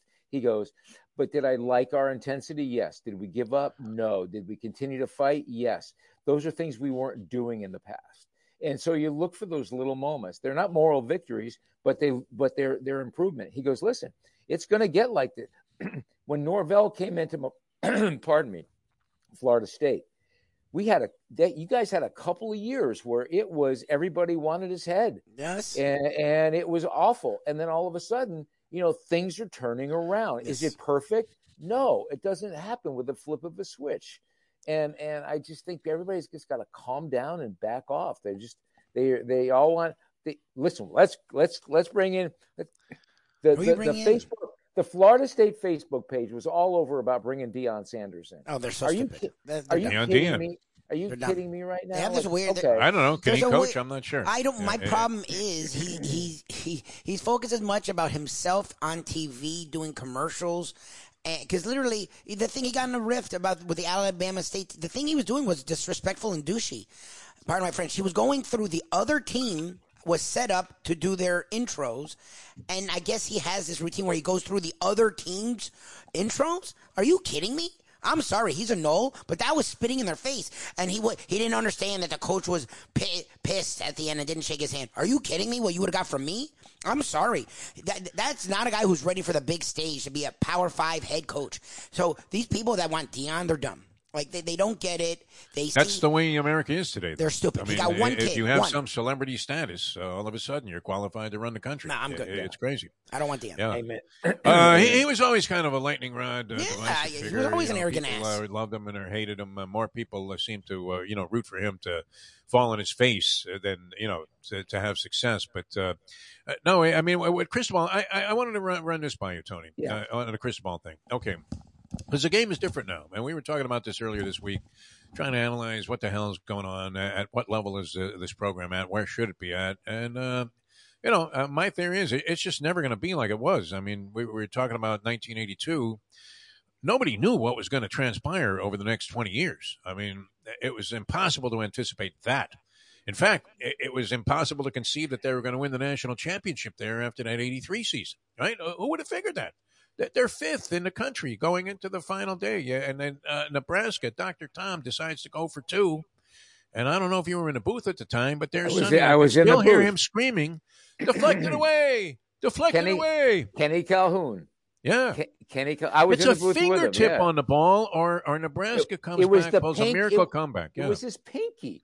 It Yeah. was just. It was a moment. It was a moment. It was, you know, eh, forever etched in time. And will will any, you know what? I'm not so sure you can't get back to 82 or 83. I just think it that, that was so electrifying, Tony. It's hard to It- picture. It really it was is. it was a it was the Camelot version of football for for South Florida. It was like you know it was that moment that Came that out for- of nowhere, too. Yeah. will be forever frozen in time. And, and here's the thing, and this is again no disrespect at all, because we're celebrating the 50th year of the 72 team, which is still a remarkable feat.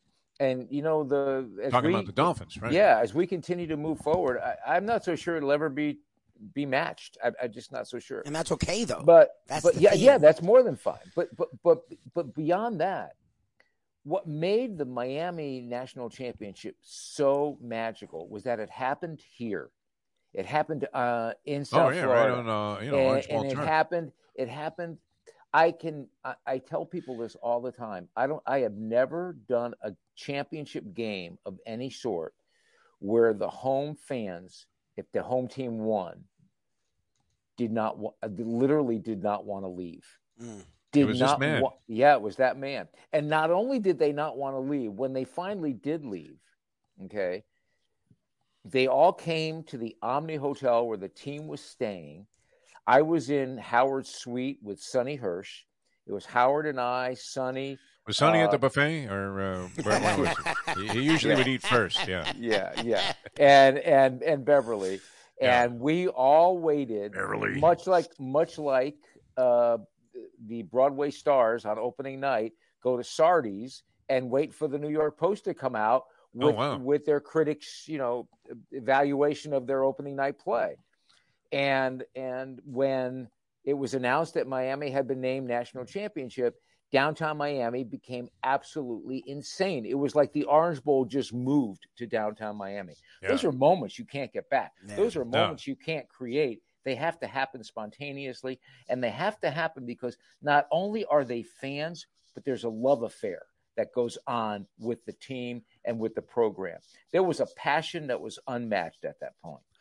I think Howard orchestrated a lot of that, man. He was just the. He did. He you did. know, your, man Ron Fraser was great at this. Uh, you know, was not quite a- as much in the spotlight, but it was sort of here in town. the game was different. promotion, and uh, Howard was one of those guys. I was talking about my uh, time uh, where, where Dusty Baker, you know, and I had an interview in my very early stages as a sports writer out in California, and, and I'll never forget that he, he just said to me, "Oh, "Okay, well, why don't we sit down in the dugout so we can do this right?" Yeah. And uh, I was thinking, geez, I don't even think the guy was going to talk to me. So, uh, you know, and I'll never, never forget that. And I'll never forget, you know, first meeting Howard, you know, when, when he was promoting the program. And I was a young guy just here in town, got a job on the radio. And um, I went down to the first uh, press conference I was attending, and he had it in that little conference room. And he, he literally went around and talked to everybody after he'd already talked to everybody, you know, and, and, and it was great. he what he learned from Bear Bryant, and he told me this. He learned to be a student of people. You know, he he judged people, and he knew how important it was to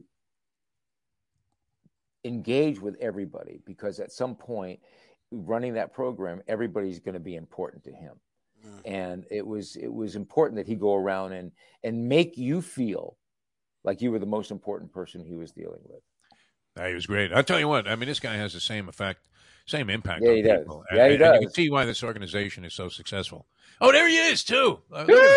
Woo! There's my man, Ed Garcia. Ed Good Garcia. morning. Good morning. Good morning. Mr. Wow. Great Mishi. Hey, you finally you're finally playing somebody other than me and, Oh, stop, and Tony. Ruby and Defo. You're, you're Hey, playing I'm you're wearing my actually Dolphin colors today. I, I see that, but but you're you're playing like a legitimate college football team. I know. I'm excited. You know, probably one of the few teams that has gone undefeated and then dropped down in the rankings. Uh, you know, Alabama was very close with that loss. You know, here in the beginning of the season, and they still stayed number one. So I, I'm I'm very confused. So I'm seeking to you, Tony, for some wisdom. Yeah, well, I'm going to try to give it to you, but it's you know sometimes you don't know how these pollsters uh, want to vote. But first of all, is, I forgot: is the game in, in Happy Valley or is it is in Ann Arbor? It's in Ann Arbor. It is Ann Arbor. Well, it's going to be. This is this is going to be. Are you going? You don't tell me No. you sold. Don't I tell me you wish I have sold your wedding. tickets again. Oh, I my have a wedding. oh no, they made a wedding. Can they Oh, can they not put that on hold just for a day? the guy getting more married important? is a, bulldog, so he doesn't care. If it was Ohio State, uh, would you uh, blow off the wedding? Oh yes, absolutely. Okay. That's so one more one more thing, and then we'll talk about Texas Roadhouse. What time is the wedding as compared to what time of the game Yeah, is? that's are you good gonna question. be Who's catering? To, yeah, and and who and, and and are you? Can you listen to the game? Can you watch the game? Can you go to church with a piece in your ear to listen to it? Exactly. I, I will have my iPad and AirPods ready to rock and roll. So don't worry. It's I am not missing a, I'm not missing a second of that game. Is Texas Road as I'm going to finish Defo's question? Is Texas Roadhouse catering the wedding? No, they are not. Uh, but I'm sure we wanted Texas Roadhouse. All right. So so how good could this friend possibly be? He- he's he's a great friend. He's uh he's actually one of our our big attorneys for Texas Roadhouse. So uh you know he takes really good care of us. Oh, nice. well, I, I, I have to tell you, I, I did, I did, you know, and people think we make these things up and we don't. I got a call from a friend of mine who was in South Florida last weekend and went and took the advice that we keep giving people to go to Texas Roadhouse for a Saturday afternoon of football. And he went by himself and told his wife he'd call her and that she was going to meet him there for a bite. And he went there from one o'clock. They were there through the evening Oh, game yeah. and said Oh, they wow. had an Maybe they're all day. absolute blast. Absolute blast. Because by the time his wife got there and they sat down and ate, and you know, you you you watch a game, you you start talking with people. Next thing you know, you, time has gone by. But had could not have had a better time. He said it was amazing how many people were there, how many different fans were there, how many people engaged with you know different teams. What's the score of your team? What's the score? He said it was just a, a great atmosphere. So I, I think it's testimony to what you guys do, especially this time of year with baseball and football and everything going on.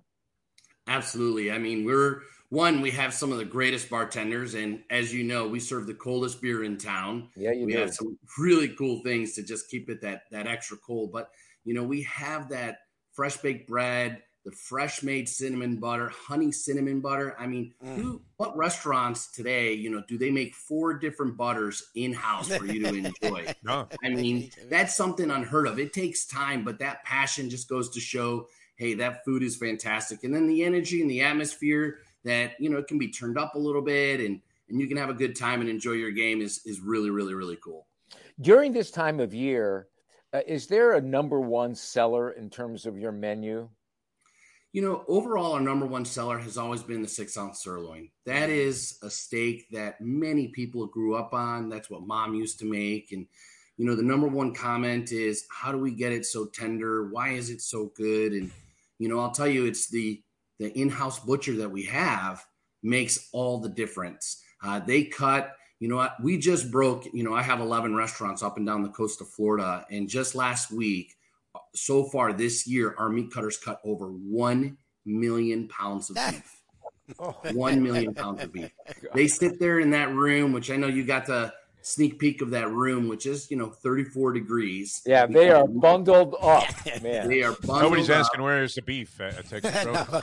Yeah, and they hand cut that, and it's an art, uh, an absolute art. Really, really, really cool. And you know that's what makes it tender by just cutting it just right. And they cut, I mean, hundreds of those steaks a day. So that's our number one seller. You know, my favorite. If I'm looking for something really flavorful, I go with that bone-in ribeye, which I know I sent you some of those in Vermont. Fantastic. Wow. Fantastic.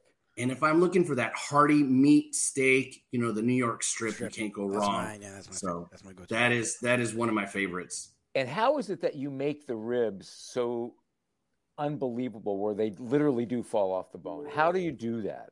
You know, it, it really is. It boils down to a three day cooking process. Jeez. And uh, we, you know, basically we season them and let that seasoning, that is part of the process, kind of soak in all the way down into the bone.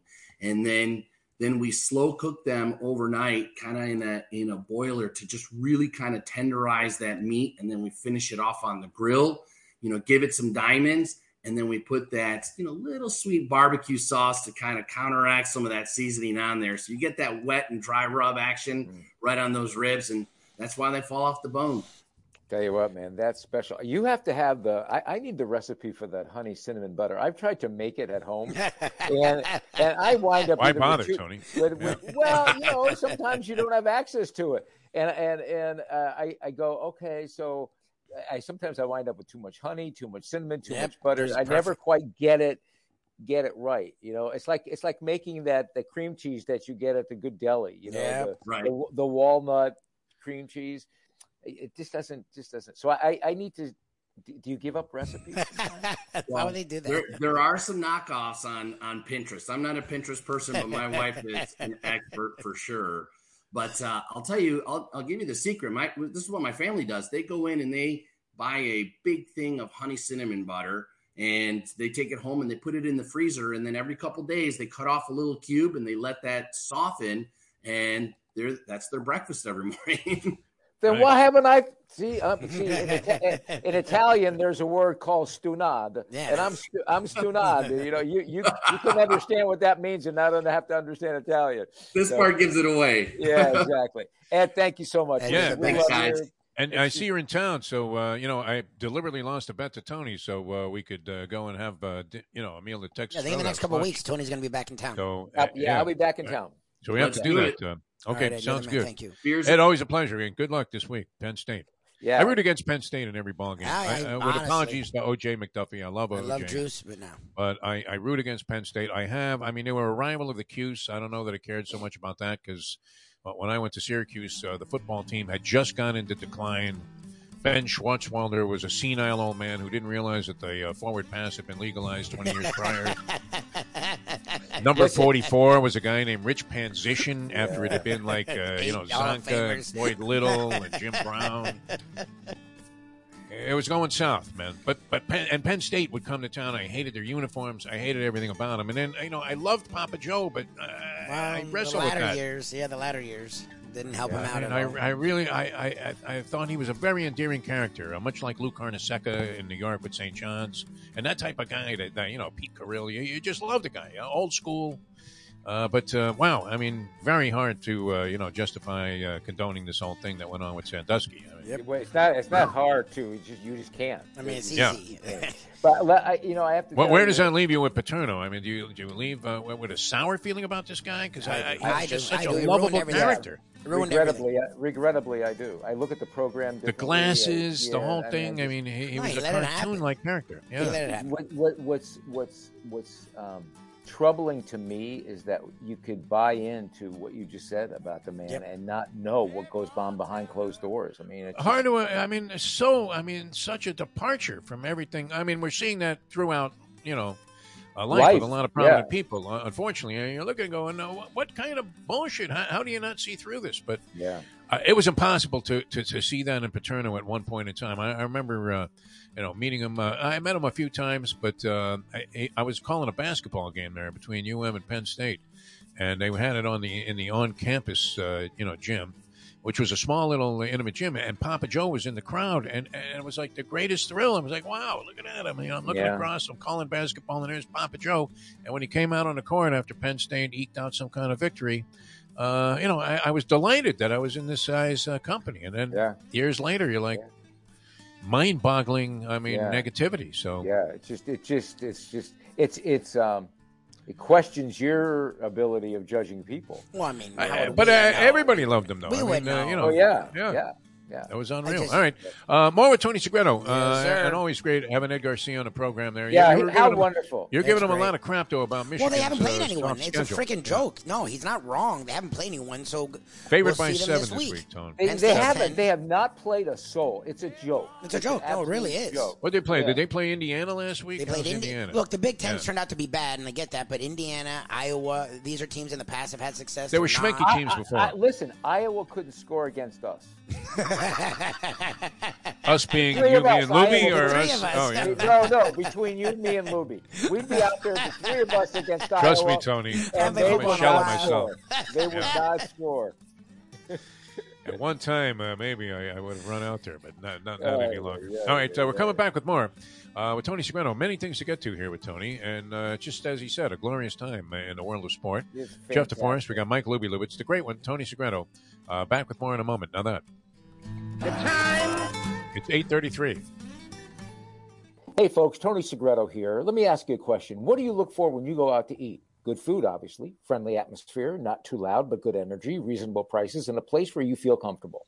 All those ingredients, no pun meant there, are hard to find unless you're talking about the Texas Roadhouse. You see, they encompass all of those attributes. Really, really good food, amazing atmosphere, good for a family, good for a date, or just a night out for yourself, and prices that will make you extremely happy. Their ribs unmatched, steaks hand cut every day. Everything, and I mean everything, is made on site, including their incredible bread. It's the one day, folks, that you can forget about low carb diets. Trust me when I tell you, Texas Roadhouse, your restaurant, your destination when you say, Where should we go and eat tonight?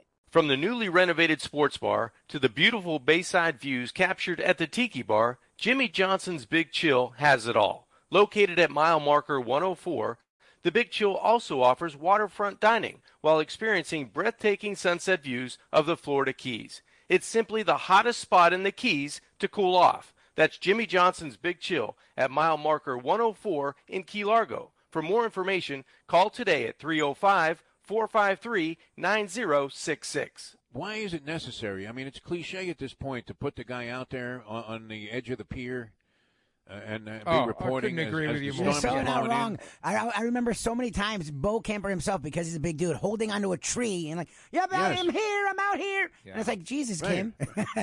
We would. Did you ever get assigned to that? I mean, you you never No, had to stoop no, that, did no. you? He said well, no. the only first of all, let me tell you something. When Weaver was punching away, part of those punches were mine because You were sending cash out to the dog track in Oh, between yeah. your shifts and Oh, then yeah, he reporting was- on the affairs of the world. Nice, Tony. He was I like uh, that. he he he would come into my office and he goes, "Hey, Kythed is running tonight. Kythed was a great dog." And I go, really? I said, what are the odds? He said, well, there we, we got to put some dough on it. So I gave him some money for Kai. Then I had I saw some, you know, I look at the odds, and my parents were going, and he'd hook up with my parents, and they'd be betting on the dogs. It was absolutely great. Defo and Lubie always have a blast kicking it old school with the iconic Tony Segreto. brought to you by Catholic Health Services and Texas Roadhouse. Iconic is uh, certainly appropriate when it comes to uh, mentioning the name of Tony Segreto because uh, you, uh, my friend, and I was talking about my uh, long musical distinction earlier in the program, uh, where I somehow ended up on the same stage as John McLaughlin and the Mahavishnu Orchestra in one of their initial concerts, which featured Jan Hammer, of course, familiar to Miami people here for his music and all the theme music for Miami Vice among uh, many other musical yeah. accomplishments. Uh, so uh, it was like, what was I doing there? But I mean, you, I mean, deserve all of the iconic stature that, that we ascribe to you because you had a greyhound named after you. Yes, I did. did that did that dog ever? I mean, did he bury you, or I mean, and, and what was the story behind that? There, there was a dog that campaigned was, when they uh, had dog racing here named Segreto. Yeah, there was a. Uh, I was at the track. Uh, and uh, this gentleman came up to me and watched me every night. And he was from Jersey. He was a dog breeder. He had dogs at Biscayne and at Flagler, uh, and at all the tracks. And and he said, "Listen, you know, we we we know you're a Jersey guy, and uh, we we love watching you. We love following you. How would you feel about us naming a dog after you?" And I said. that would be fun. That'd be that'd be awesome. I that, mean, that was the uh, why not Secretariat? Yeah, exactly. Yeah. So uh, so they named the dog Tony Segreto, and it was That's it was great. fun. It was so much fun. It was uh, it was. Uh, I'll tell you what those. It, it, Did the people- dog ever win? I mean, it must have won at some point. Yeah, he won a he won a couple of times. He wasn't good? He, yeah, yeah, he was he was middle of the road. You know, Yeah. dog. C but- but, grade. You know, if if yeah, exactly, C grade. You see And- yourself, the great Tony Segreto, in a Yeah. C grade dog race as a testimonial to your greatness. Yeah, the the uh, you know, unless people we we consider it an honor, though, Tony. Believe me. no, listen. Unless people bring some of this stuff up, I don't even think about it anymore. You know, but when you do, you sort of shake your head and go, "Wow, I can't even." There was a I- sense of unity and community. Yeah, in fact, there there was. a dog racing named Segreto. yeah, it was. There was something really funny about it. So it Yeah, it was. was great. Uh, uh, it was. It was a great time. It was a great. It was a great time for South Florida because really, that's when everything was was hopping. That was I our mean, culture too. Was Yeah. we had the dogs and we had jai alai. Highlight, and these yeah. were unique to us. Yep, And Yeah. Hialeah was in its heyday. I Hialeah, re- beautiful. gosh, yeah. I remember Gulfstream. going to Hialeah with my wife. We would get dressed up and go to the you know turf room, and it was just it was I it was, it was magical. It was Yeah. just absolutely magical. Oh, you changed my background. Well, we put a little Hialeah. Hialeah there, uh, you're there for a second there, and then That's we kind of messed it up. Yeah. That's these are awesome. all I didn't do it. These are all It's still as beautiful as ever. It really is. I mean, they, they Yeah. do a dynamite job over there. Uh, And my, Uh, my it, it was great. Uh, Did you like to sit outside? There was a bar outside Yeah, there. And I used to like to sit on the ledge to the stairway after getting a drink at that bar.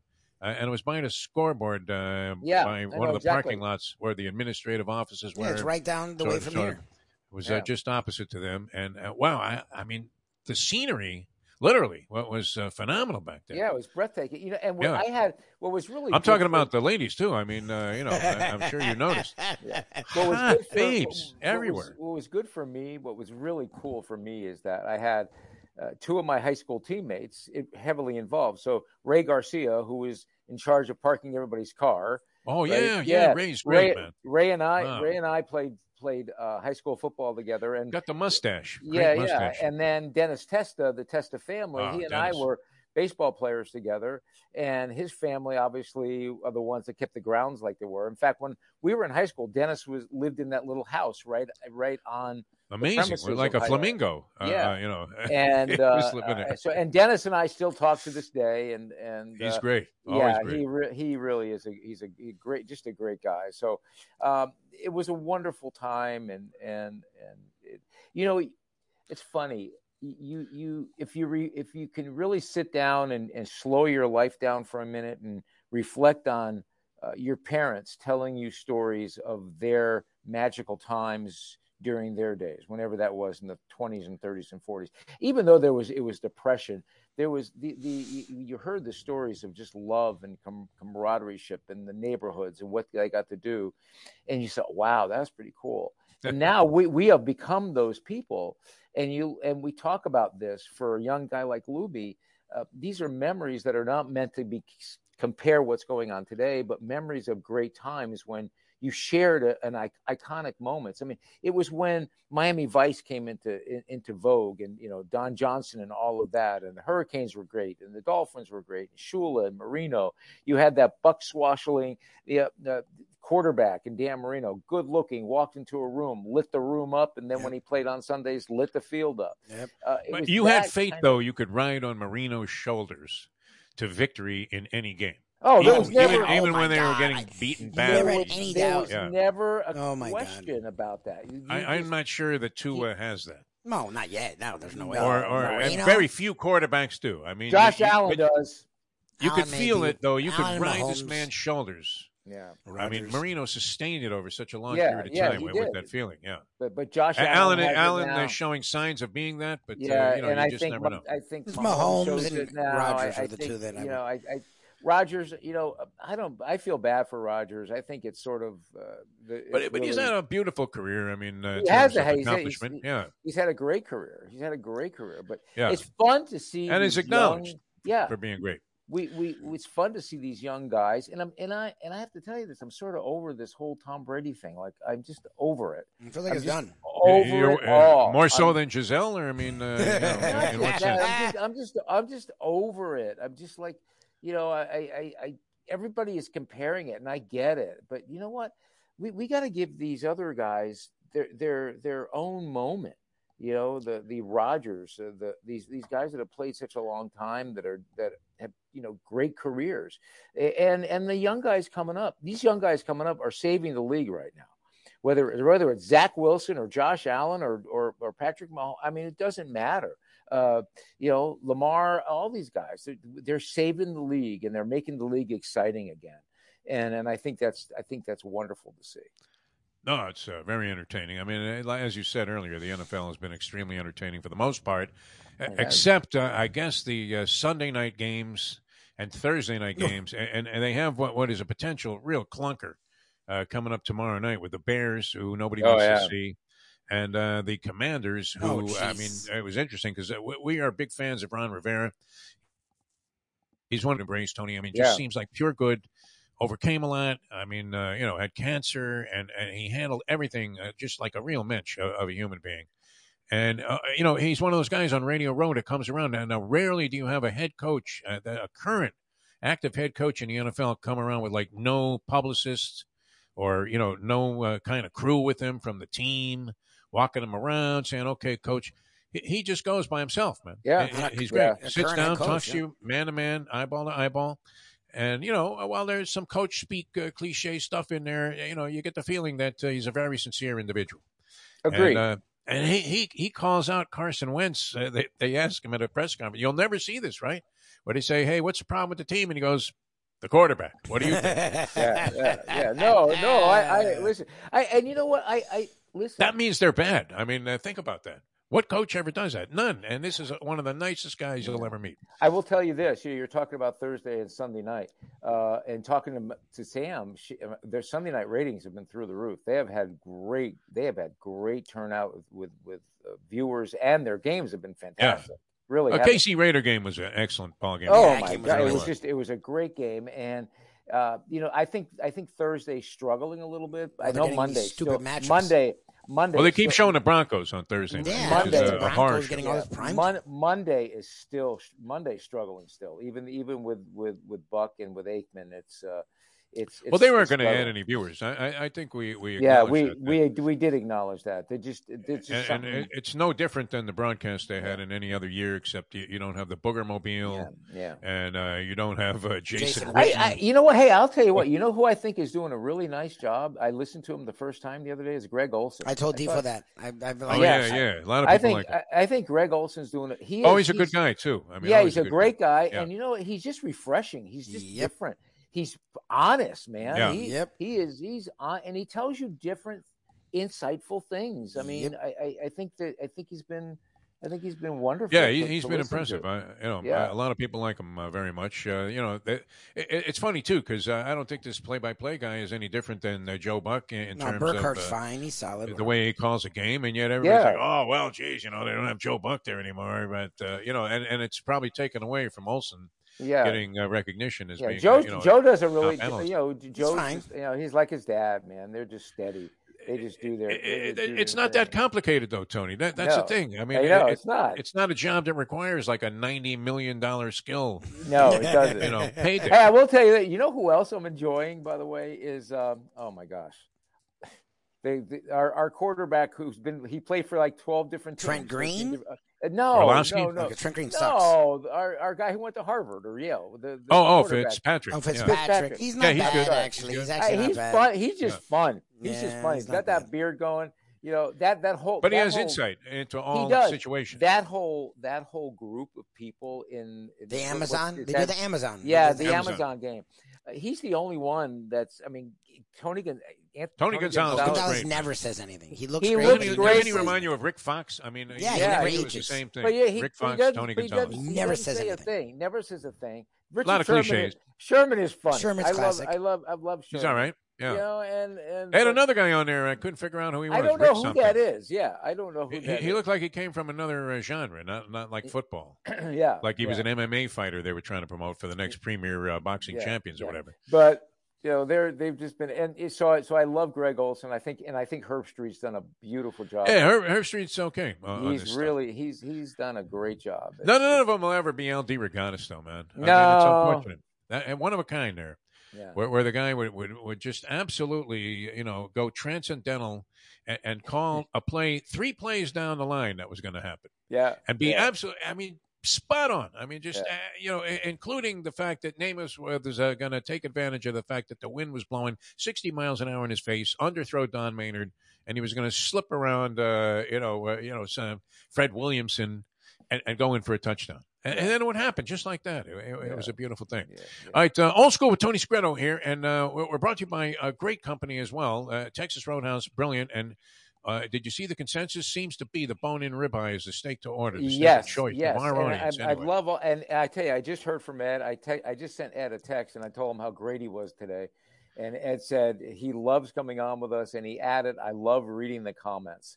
Yeah, So the those comments are are great. classic. those Yeah, comments comments mean a lot to him, and and they mean a lot to us because it tells us that we're doing we're doing the right thing and we're with the right people. And it's not just Texas Roadhouse. We're also with an amazing company called Catholic Health Services. We- Yes. we, talk about this. Um, Only we- class with you, Tony. That's we- what I love about being associated with you. it's It- It's, a real it's- departure for Lubie and me, but uh, only, no, we're lucky to be representing some very classy places and people, you know, as well. But uh, but you, I mean, honestly, it's in mensch categories that are unparalleled.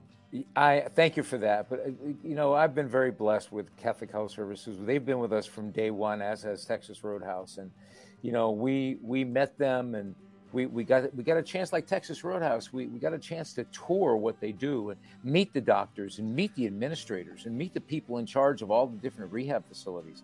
And when you meet them, I remember coming home to tell my wife and I said to Roseanne, I said, man, these people are different. There's it's just a different breed of people.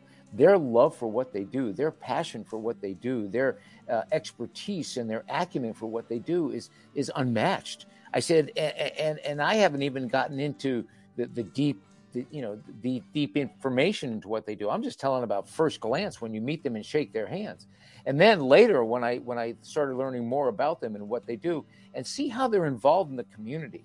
They're at every major event with a, with a tent talking about education. And we, we and I think I, I want to kind of hone in on this today.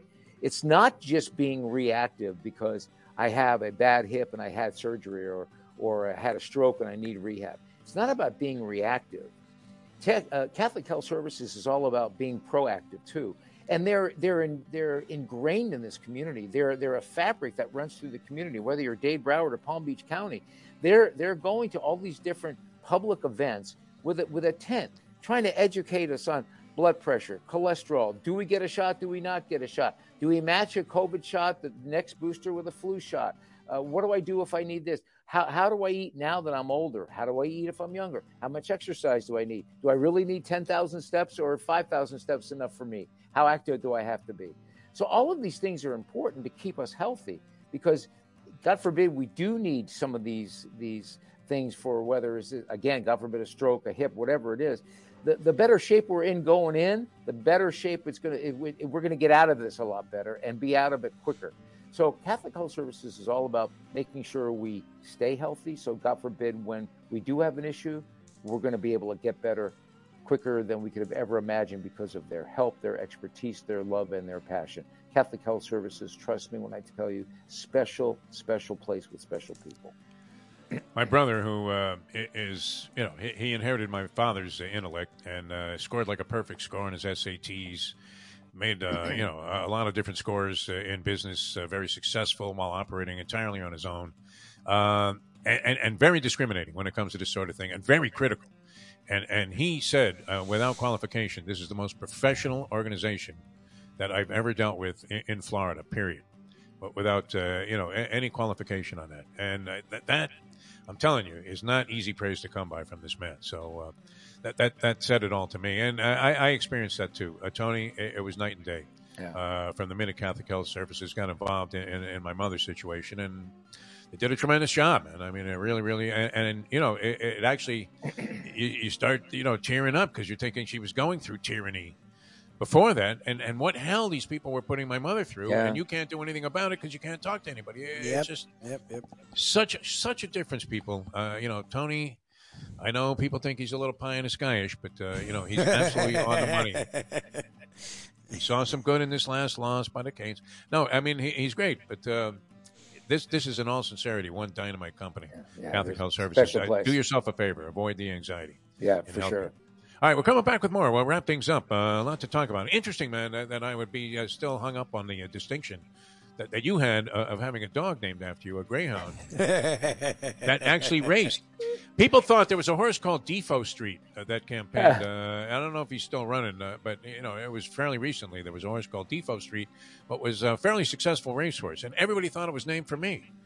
But I, I, had no idea. I mean, it even existed until one day I'm sitting there going, "Look at this! I should probably bet this horse Defo Street." And of course, he ran dead last.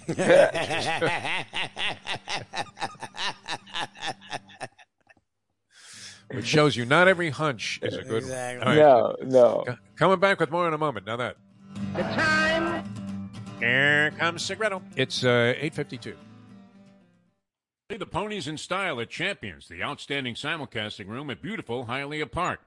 Yes, the grand old lady of thoroughbred racing has never been more vibrant, and you can wager on the races from the top tracks around the country while enjoying a cocktail at the Brass Rail Bar or any of the fine food served throughout the facility. If poker is your game, you're covered in style, and you can play all your favorite Vegas style games, including blackjack, craps, and roulette, in Hialeah Park's sizzling hot casino. Get a player's card when you walk through the door for all kinds of generous amenities, including our favorite, free play when you come out to the ultimate casino and entertainment destination, Hialeah Park. Hey folks, Tony Segreto here. You know, since day one, Catholic Health Services has been part of Old School. And since we've started letting people know about them, it's changed their lives. Catholic Health Services, while being recognized as one of the top places for stroke rehab in the country, it's also about a group of people who not just excel in what they do, from the doctors to the nurses to the therapist, on and on and on. It's how they do what they do every single day that separates them from the pack. They do it with a passion, unmatched, and the inclusion of family in every step of the process.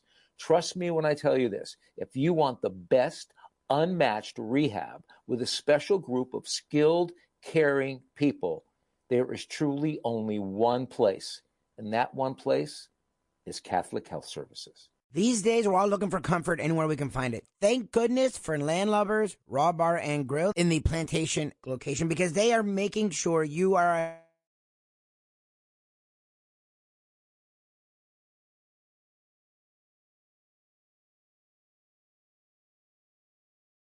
little bit Monday through Thursday from 3:30 to 10 and Friday, Saturday and Sunday from 11:30 to 10. You're going to have the best wings in the world. You're going to have a burger, you're going to have they're amazing.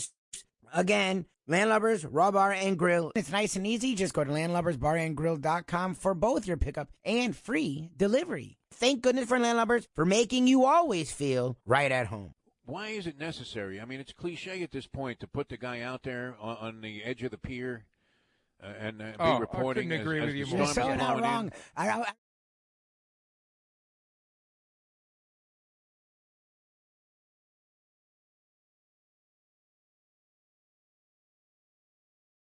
You can't fake caring. Women can sense this immediately. You don't really care. You didn't really want to do any of this. We now return to the Defo Show. All right, welcome back to the show, uh, the Defo Show. Mike Lubie Lubitz looking sharp today. There, uh, does it not look like he, uh, you know, is in the office of an FBI investigator? Yeah, what, in what the is back, we got? A, we have a new board? we have a new background. We My have a wife's Lacoste- office. It's not new. In, in the next month, we'll have a new background. Right now, We I'm have still. a, we have a Lacoste. We have a Lacoste uh, It's shirt. a. Lacoste shirt. Uh, I'm, Looking uh, good. My wife's Yeah. office You, for this you week. kind of got this Lululemon thing going on, or, or uh, He looks like a private investigator. It looks like an office like Nick Nolte No. Might have in the movie uh, when he's uh, like a low-level private investigator. no, my for, for to him real to really case. look like a private investigator, Oh he needs my a donut in his hand. All right, Tony's with us. We have a few minutes left with Tony, so uh, we have a few things to get into, uh, including, man, I, I was dying, Tony. I mean, you would appreciate this because nobody wants to see Nick Saban lose more than I do, even oh, if it's at the expense of Jimbo Fisher, another coach I'm not a big fan. yeah, but save it. Agreed. You go Agreed. save But they get, get there. I mean, they're right on the precipice of this, and uh, you know, it it looks like Nick is going down possibly for the second time this year. He dodges a bullet against Texas, and now Texas A&M has him by the jugular, and they have a fourth down, and a guy throws some kind of stupid pass out to the corner that apparently was tipped off by a lip reader, and uh, and, and that's it. They lose, and, and Nick survives and still has I the know. almost go in the and, he, column. and, he, and he's still being an absolute jerk to reporters. obviously. He's still just, gosh, He's an asshole. Yeah, plain and simple. just, gosh, just be a human being for goodness sake. Just, I mean, My how God. difficult is that? But listen, I, I have to tell you. So, you know, last week I, I bet, I just bet two games that I felt pretty high. Oh yeah, nice. Yeah. uh, Tony. and and so I was, like you I- hit them both too. no, no, I split them. I, I, I Oh, all split right. them. I had uh, I had Utah because I really thought that they would do well against UCLA, and I was disappointed in that. But I had I had Tennessee, and Oh, I- Tennessee, I, yeah. I really felt I really felt strong about Tennessee. So how do you feel week- about them against Bama? I, I like them against Bama. I really, really seven like and a them hook. against Bama. I know that's a that's a nice number. yes, and and so I the hook I- being a big key there. yeah, I agree, and uh, I, I I love the way Josh Heupel coaches. I love the way Tennessee is playing, and you know Alabama's kind of on the ropes now. Now they may they may get you know they may get you know get some wind in their sail if Bryce Young comes back, but I I don't know you know where that stands. I mean, what kind of miracle Alabama's going to pull to bring him back? But uh, it was uh, I, I I think that this could be this could be it. I mean, if it's ever going to happen, uh, it's going to be it'll be this week. It'll be You know, it's almost Tommy Hearns like, where, where you know the guy's a dynamite fighter. He's got uh, bricks in his hands, both uh, sides, and yet uh, you know that his chin is a little bit soft. Yep. And uh, you know, as much of a champion as he is, I mean, if a guy catches him with a shot, you know, you're going to see a different Tommy Hearns. Uh, you know, in spite of what he did in, in the uh, Hagler fight, uh, and and then later on in his career, if you tap the guy, boom, he went down. So Yeah. I, I don't know if that's happening uh, with Alabama, but they have been vulnerable Well, in a couple of games. Is this close, twice. Tony, to euphoria? Yeah. I was this close. Uh, And, do- uh, do- we all were. We, and Ju- tell Julian I'm not getting 11. No, I am not getting a 10. every- everybody Jeff- knows you're dealing with a Your different bookie's book. such a Yeah. joke. Defo, Defo has Defo's got some Trumpism in him, man. He's got people believing I'm getting all these all these like weird numbers. and Hey, listen, man. We're it's not not planning our nuclear documents at your place. I mean, uh, you know, just coming in there, breaking in, uh, the FBI breaking in through the window, smashing a window like they were at the Capitol building, and then just uh, saying, "Hey, listen," uh, like they were Mark Fuhrman. Let me drop a glove. I mean, the off spread's seven and a hook. There's no, no reason Yeah. why. I usually you'd get 16. Your bookie's screwing you if you're not even getting 11. Yeah. Uh, uh, uh, but you, See, you're you're getting buying you're, you're getting teaser spreads. You're getting teaser spreads when everybody else is playing. Exactly. Regular, uh, exactly. regular line. I, I, I wanted to ask you this though, because Yeah, uh, Julian also uh, and Jim Sarney, uh, you know, put a thing up here on the chat line about how all these big time sports stars, including Tom Brady, LeBron James, and uh, was it Serena Williams or somebody, uh, you know, are buying into this pickleball league. Yeah. And I don't know, are you involved in the pickleball craze? Because I, I mean, I still love going out there and playing tennis. My dad plays play it like twice a day. even on a, a gimpy ankle. Now, I've watched uh, people playing pickleball. I've seen guys getting pickleball lessons. I, I know friends of mine are huge fans of playing pickleball, and, and I have no desire to play this game. Uh, so uh, I mean, it, it just I it- have it's I have- crazy. I have so many friends that are so into it And Yeah. I, like you, could care. It less. looks a, a little weak to me. I haven't I, seen don't it get yet. it. I haven't seen it. You're it. not I- running. I just- yeah, Uh, yeah. The ball is like this giant plastic wiffle ball or something, and uh, you know it, it doesn't even bounce. Uh, it was like the time I played uh, a couple of friends of ours, uh, well, that you're familiar with, Steve Wine from the Associated Yeah. Press, Harvey Fialkov, and, and the great Marty Fleischman, all right, Yeah, uh, from. Dania Love all those guys, and yeah. Miami Jai-Alai fame. And, and we used to play tennis together, and we decided let's try to play grass court tennis. There was only one grass court that we knew of, and it was on Key Biscayne. Uh, you know, they have the public park there, beautiful uh, public facility. And you had to like book the reservation, you know, like six months in advance to, Yeah. to play on these uh, grass courts. They're only available a limited amount of time. We go out there and, and it pours rain. Uh, right up to the time that we're supposed to play, it finally stops raining, and uh, the guy still lets us out on the court. But the ball, it didn't bounce an inch off the ground, and that's what pickleball looks like to me. It- like playing like you know with a bocce ball. All I know is there's a public park near where I live in Florida, and Yeah. it's part of it's part of my walk, part of my routine. Nice. And in the morning at eight o'clock, They're busting just it.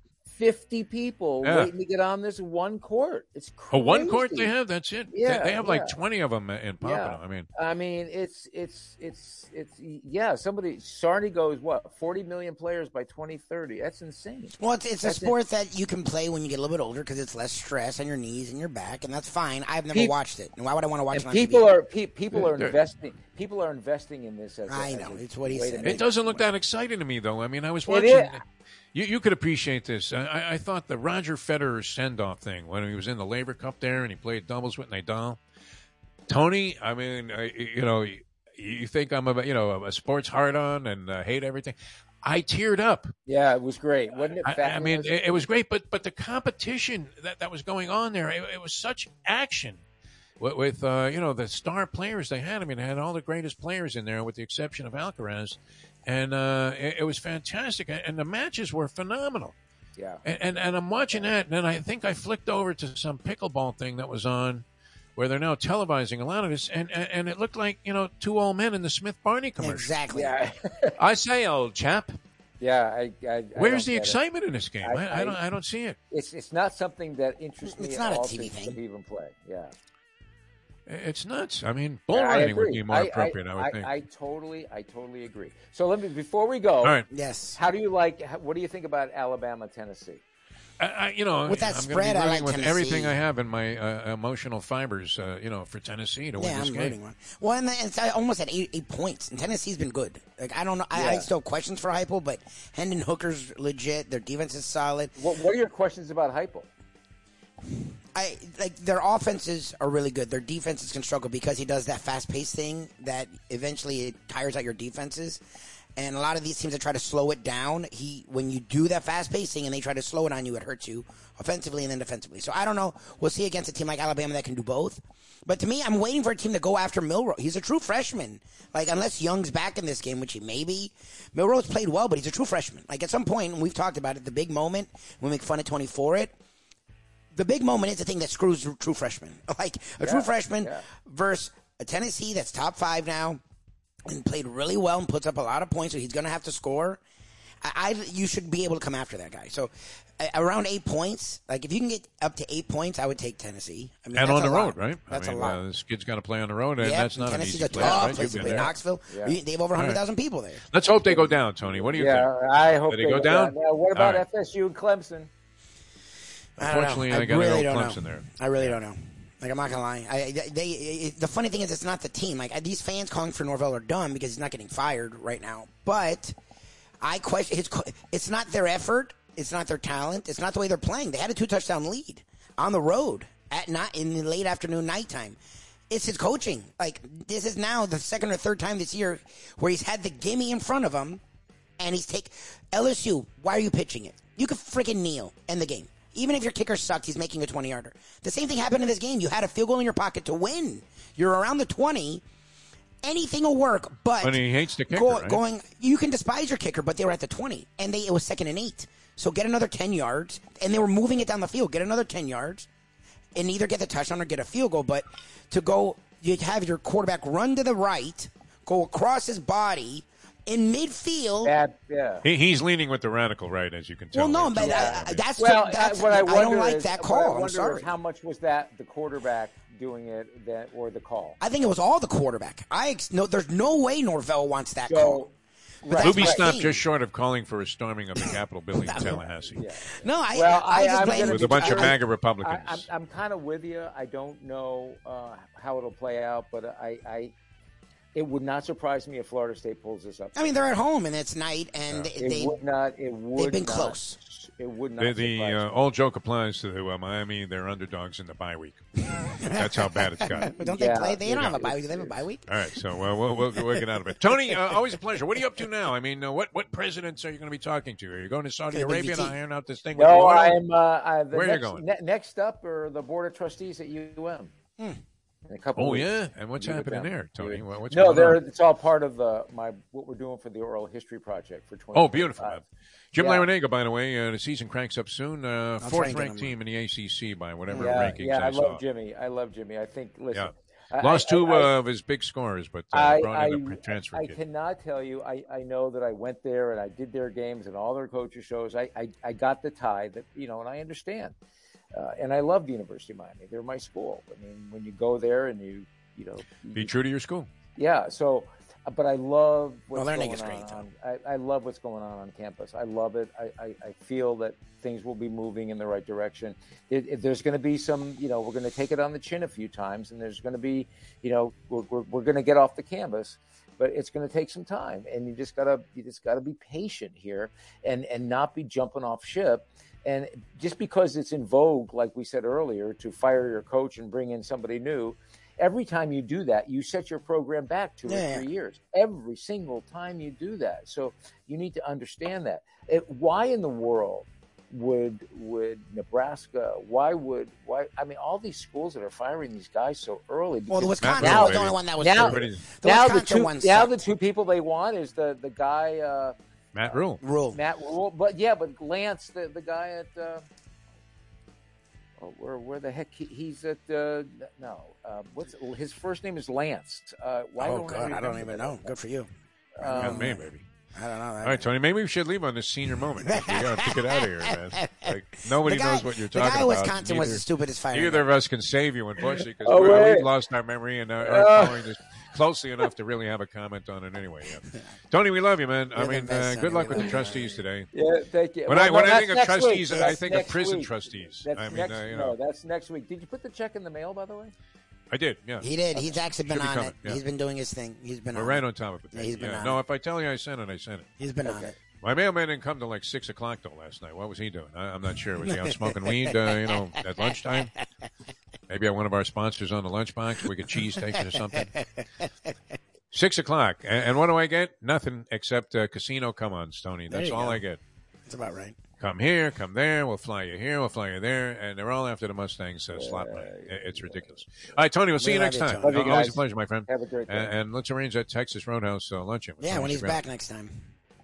Lance who, man? Now it's going to drive I don't know. I don't know all of day. a Lance. He Good for him. I don't know. about? All right. All right, uh, if you didn't catch it yesterday, uh, log on to our Bleav podcast after hours uh, with Defo and Lubie. That's B L E A V Network. And uh, Tara Lipinski was a lot of fun yesterday. We talked a little bit about Johnny Weir on the uh, on the interview that we did, and uh, it was posted yesterday. Uh, I know a lot of people may not be familiar with it, but Bleav podcast, and, and she's a very enjoyable person. Sarni and- and listened she to it and loved it. Sarni thought she was great. who, who did? Jim oh, Jim Sarni. Yeah. Listened and Uh, no. I, I mean that's one of those ones. Let me. I wish you could circle back with these people and say, hey, maybe we could get her on for a more I know. significant I'd like to period have a of time. with her. Yeah. Because yeah, I mean uh, the Johnny Weir stuff alone was going to take me an hour to uh, go through. and she like went on too long about the new show. I mean, So it was like, It was uh, listen, Tara, we, we have No. other material here.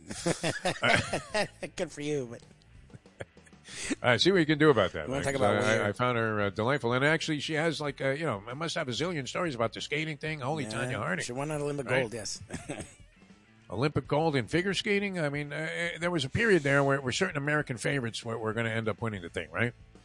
But it wasn't a certainty all the time, and you know, it had to be a weird experience, right? Because uh, I mean, look how these people.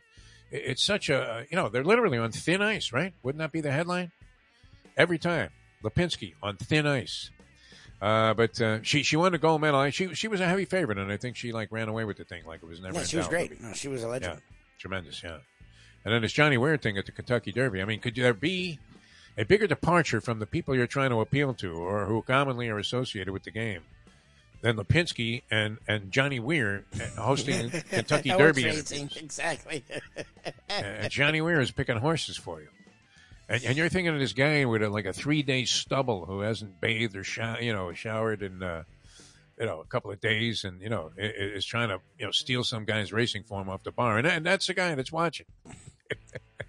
I As Johnny Weir goes, "Ah, I love the ten. Oh, that's it. Probably is the Kansas head coach. Well, good for Tony for knowing that, and good for Yeah. you, Julian, for uh, saving Tony's arse. Oh, Lance Leipold, yeah, it's good. Is that how you say his name, Leipold? I would think so. Julian, uh, good job, Julian, all day long, man. Julian's been on top of it. All right, uh, we, we'll see you guys uh, next time. Check out that Lipinski thing on Bleav. And then uh, tomorrow uh, we'll uh, put up our thing with Brandon Lang, which has uh, been hysterical. And, if you're looking for handicapping, um, I mean, it, it's an interesting dynamic that we had to our Degenerate Friday contingent, uh, having Brandon Lang on our Bleav podcast. And then Mike Mayeaux with the lunchbox. And maybe, I mean, I don't know. I don't think, uh, I wish Mustang had shot some video of him on a dance floor. Yeah, okay, I was going to ask you. You're talking about him dancing. I'm like, I didn't know he was dancing. Like, no one told me he was dancing. I'm like, how did you know he was dancing? I didn't realize you were like with him.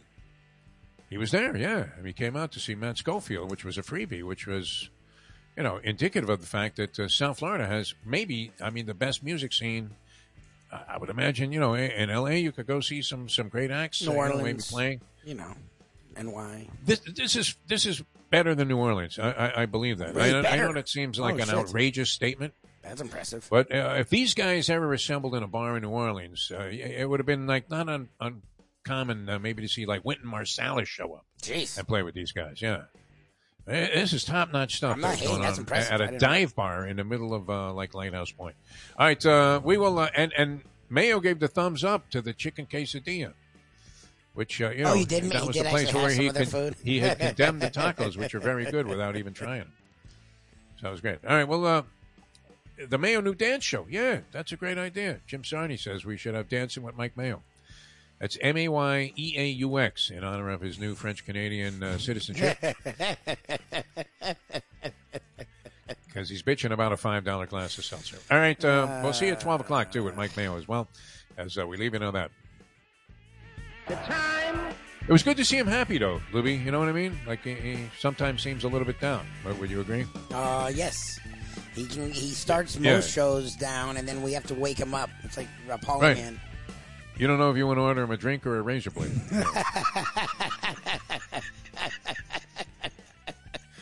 Which one? He'll get more uh, joy out of. Yeah.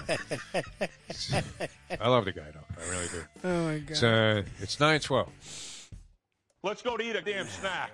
Look what they've done to my soul.